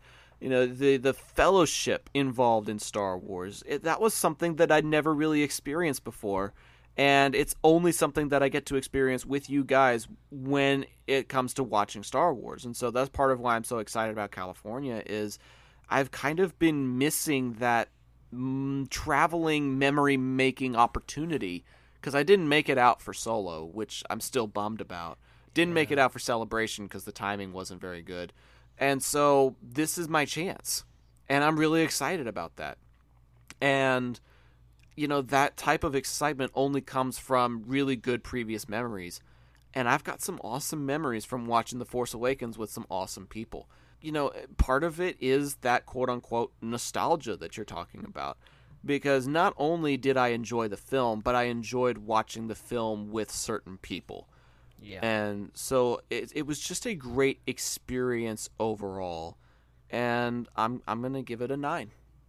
That is totally fair and I think warranted. I think so. I think it's. I, I think it's. I think it makes sense. At least I hope it makes sense. Um, sometimes you just have to experience things for yourself, and uh, and this is definitely one that's that's worth experiencing. If you have the opportunity to watch the Rise of Skywalker with other super interested Star Wars fans in your community, I would highly recommend it. It's just more fun when you're watching it with people that are also interested in watching it with you. Not the casual fans, not the people that are going just because it's got the name Star Wars in it, but the people who are genuinely invested in the franchise and interested in investing in each other. It's a, it's just a totally different ballgame that way. Yeah, I, I would I would love at this point to invite everyone listening to come see it at the Chinese theater with us, but apparently that's sold out now. So so it's a full house. But but uh, go find another theater. There's plenty of theaters out there. Get one that's full of excited fans, and not one that's full of people that's going to shush you when you start cheering. Oh, man. uh, yeah, don't want that to happen. That's happened before, and it's not fun. But it didn't happen at the Chinese theater, so I'm looking forward to that. Nope, nope, indeed. Um, before we get uh, too far away, uh, almost forgot one element that we usually do. Uh, it's the quote of the night. And I'm not really going to stand on much pomp and circumstance here because the quote kind of speaks for itself. Uh, it's a really compelling quote. It's really powerful. It's one of the most intriguing and thought provoking scenes of the whole film. And it really helps kind of stretch the imagination and generated a lot of really great conversation and discussion. Uh, the first time you see it, the second time you see it, the 17th time you see it, it's just one of those that you just want to keep talking about. So I'm going to stop talking about it and let you start listening to it as we give you guys tonight's quote of the night.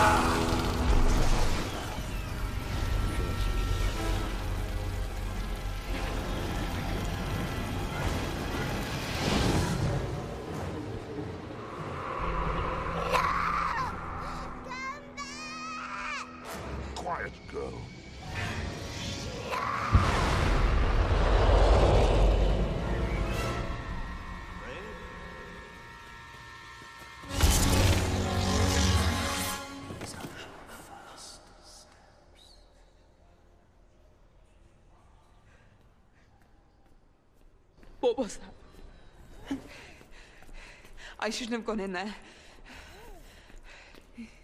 That lightsaber was Luke's and his father's before him, and now it calls to you. I have to get back to Jakku. Han told me.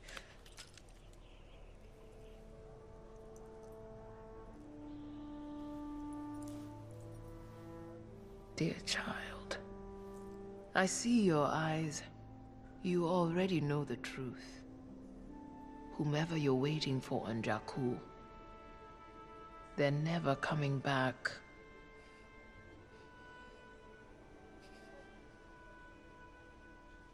But there's someone who still could. Look. The belonging you seek is not behind you, it is ahead. I am no Jedi, but I know the Force. It moves through and surrounds every living thing. Close your eyes. Feel it. The light. It's always been there. It will guide you. The saber. Take it. I'm never touching that thing again. I don't want any part of this. So, if I remember my trivia correctly, didn't they actually get Ewan McGregor back for like one or two words in this vision? They did. They really did. Like they they brought him back just for that. Well, it was actually Ewan McGregor and Alec Guinness because you hear when you hear Rey when he says Rey, these are your first steps. The Rey part is Alec Guinness, and they cut that out of him saying afraid, I think. And then Ewan Oh, McGregor wow.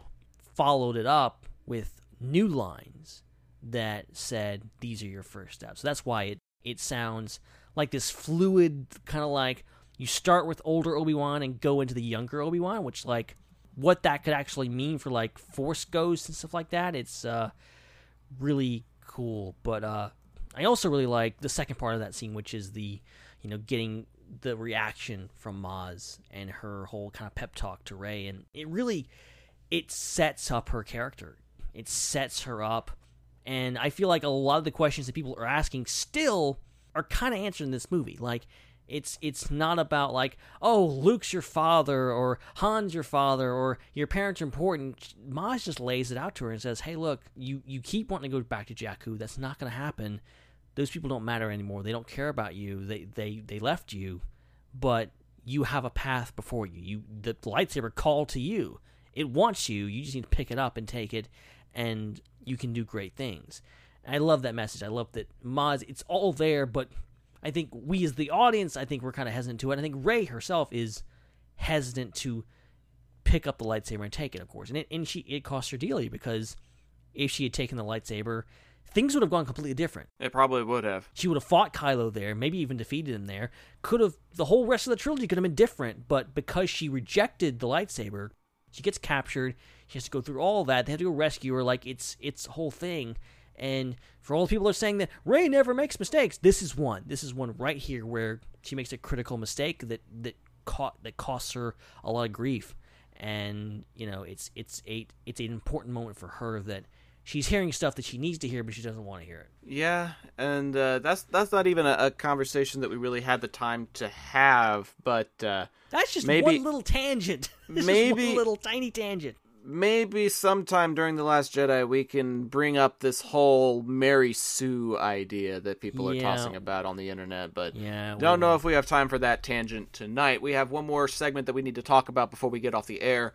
And uh, we're just gonna go ahead and dive right into it. I'm not gonna stand on pomp and circumstance because I've been waiting to talk about this since I talked about going on the road trip. oh my gosh, it's time for barbecue watch, folks. Barbecue. Barbecue. Barbecue! Barbecue! Barbecue it. Barbecue it. Barbecue it. Barbecue! Barbecue sauce. Barbecue sauce. Barbecue! Barbecue! Barbecue! Barbecue! Barbecue. Watch.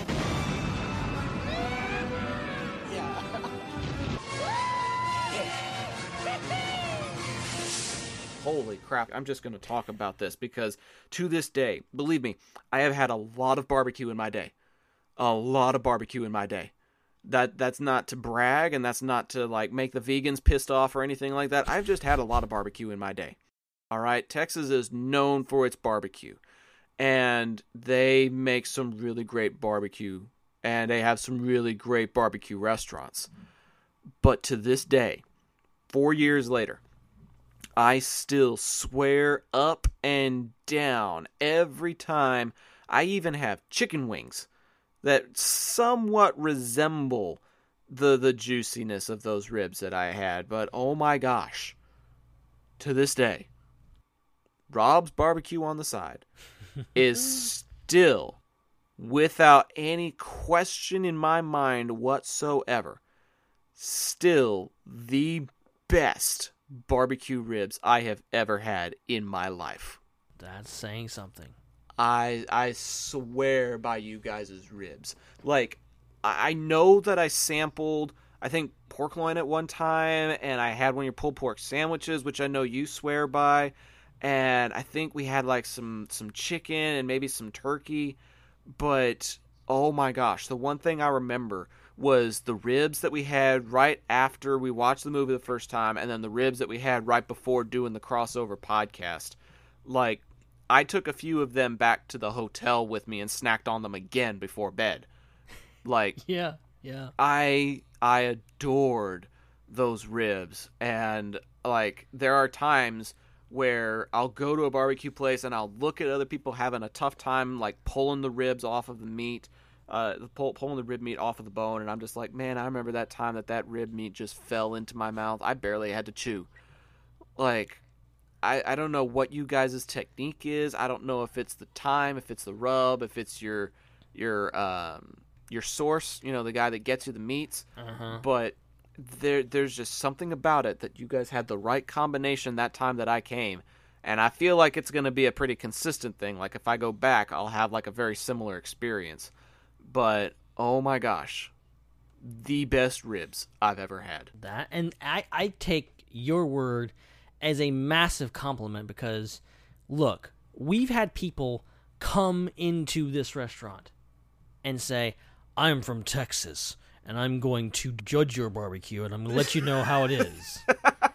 people in Texas, they take it very seriously and they are very proud. They do. They and really do. They're like, I came to Mississippi and I'm not expecting much, all right? You know, I came from Texas, the home of barbecue, and we'll see how yours turned out. And all of them leave going, that was damn good. so you saying that is just like, okay, you've been around. I know you love barbecue.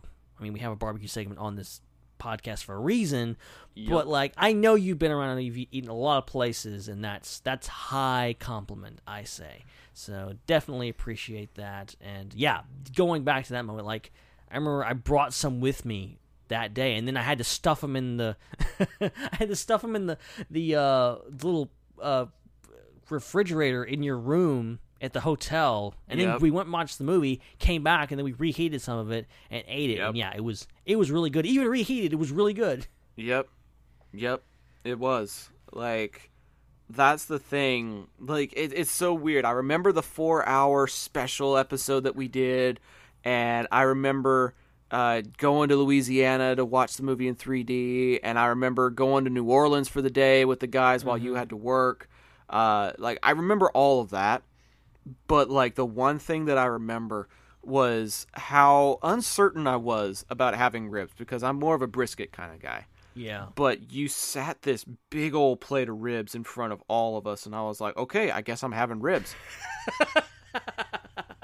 And i wasn't gonna complain because it was barbecue. It was free food. I was like holy crap this is awesome. Like they know how to treat a brother right when he comes on a road trip. Like i was i was excited and i had it and it was just melt in your mouth good and like I said, I, I have seen other people try and tackle ribs. I have tried to tackle half plates of ribs and stuff like that from different places, and none of them even come close to the tenderness and the flavor that you guys do. So if you guys are ever in the southern Mississippi area, be sure to try and look up Tweet Rob's me, Barbecue on the side. no E. I'll give you directions. Hey, there you go. That's a really great segue into our social media content because we need to close out this evening anyway. It's getting kind of late. Go find Ben at Ben Hart with no E, Twitter and Instagram and Facebook. Uh, find me on Twitter and Instagram at Zac, Z-A-C underscore DFW. If you want to follow Jake, you can find him at Jake Damon, all one word, or Jake W. Damon on Instagram because he still hasn't gotten that sorted out yet. You can listen to episodes of our show on demand at StarWarsUnderworld.com, on Apple Podcasts, and Google Play. But the best place to find us is on Podbean. That is ipcpodcast.podbean.com. Pod as in podcast, green bean, you know, bean as in green bean. Uh, ipcpodcast.podbean.com. And you know, it's funny because we're we're coming up on Thanksgiving, and we're probably going to have to have like a, a Thanksgiving uh, recap once we're done. You know, we're going to be off Uh-huh. next week for the American Thanksgiving holiday break. Um, but when we come back, we'll probably have to talk about that. Last year for Thanksgiving, I actually wore a hashtag barbecue watch t shirt to Thanksgiving dinner.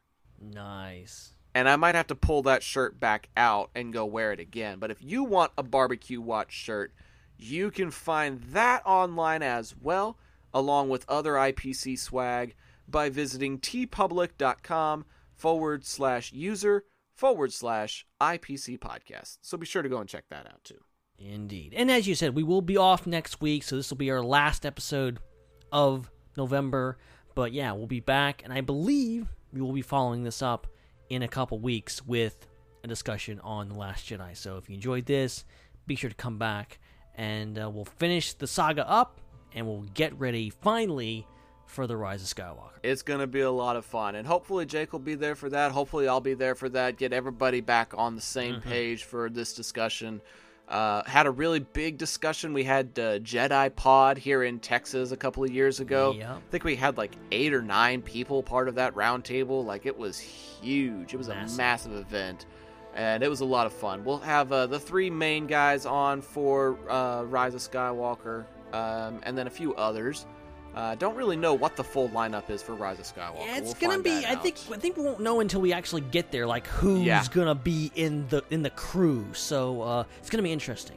it'll it'll definitely be the IPC guys and the Star Wars Underworld guys, and uh, Jeff White from Hype Function is going to be there, Mm-hmm. and then uh, who knows who else? We'll we'll find some people. So be sure to tune into that as well. It'll be like the Friday or Saturday after the uh, Rise of Skywalker releases, so that'll be fun too. So be on the lookout for that. Be on the lookout for our Last Jedi discussion in a couple of weeks. But uh, Ben, unless you got anything else, I think we need to call it a night. I think we did it. I think this was a lot of fun. Love revisiting Force Awakens. Looking forward to the next few weeks in the lead up to the Rise of Skywalker, and of course, I think probably end up being Skywalker Pod. I think that probably will be the That's big crossover name. pod. I think I think that'll be. Uh, we, we'll have to run that past everyone else. It's not our decision. Yeah, not exactly our call, But this is a democracy, so we'll we'll we'll run it past everyone. But I think that's a good name. But yeah, I mean, it's catchy enough. It's catchy enough. It, it should work. We'll, we'll now that we'll I put it figure out, there, somebody's gonna steal it. Right, right. But we'll figure that out, and we'll let you know what it's going to be called because you're definitely going to want to tune into that and any other podcasts that tend to pop up. The SW usually does a quick reaction episode right after the movie's over, so there'll be plenty of Star Wars podcasting content to go around in the next month. And we're looking forward to all of it. And we're looking forward to our next episode as well, but that's going to do it for this one. Season 2, Episode 14 is now officially in the books for Benjamin Hart. I'm Zac Arnold. Thank you for tuning in this week. We hope that you'll tune in next week. But until that time comes around, we just want to leave you with this final thought A soldier's most powerful weapon is courage. And we have courage and faith that you will be here for next week's episode of the IPC podcast. But until then, good night, everyone.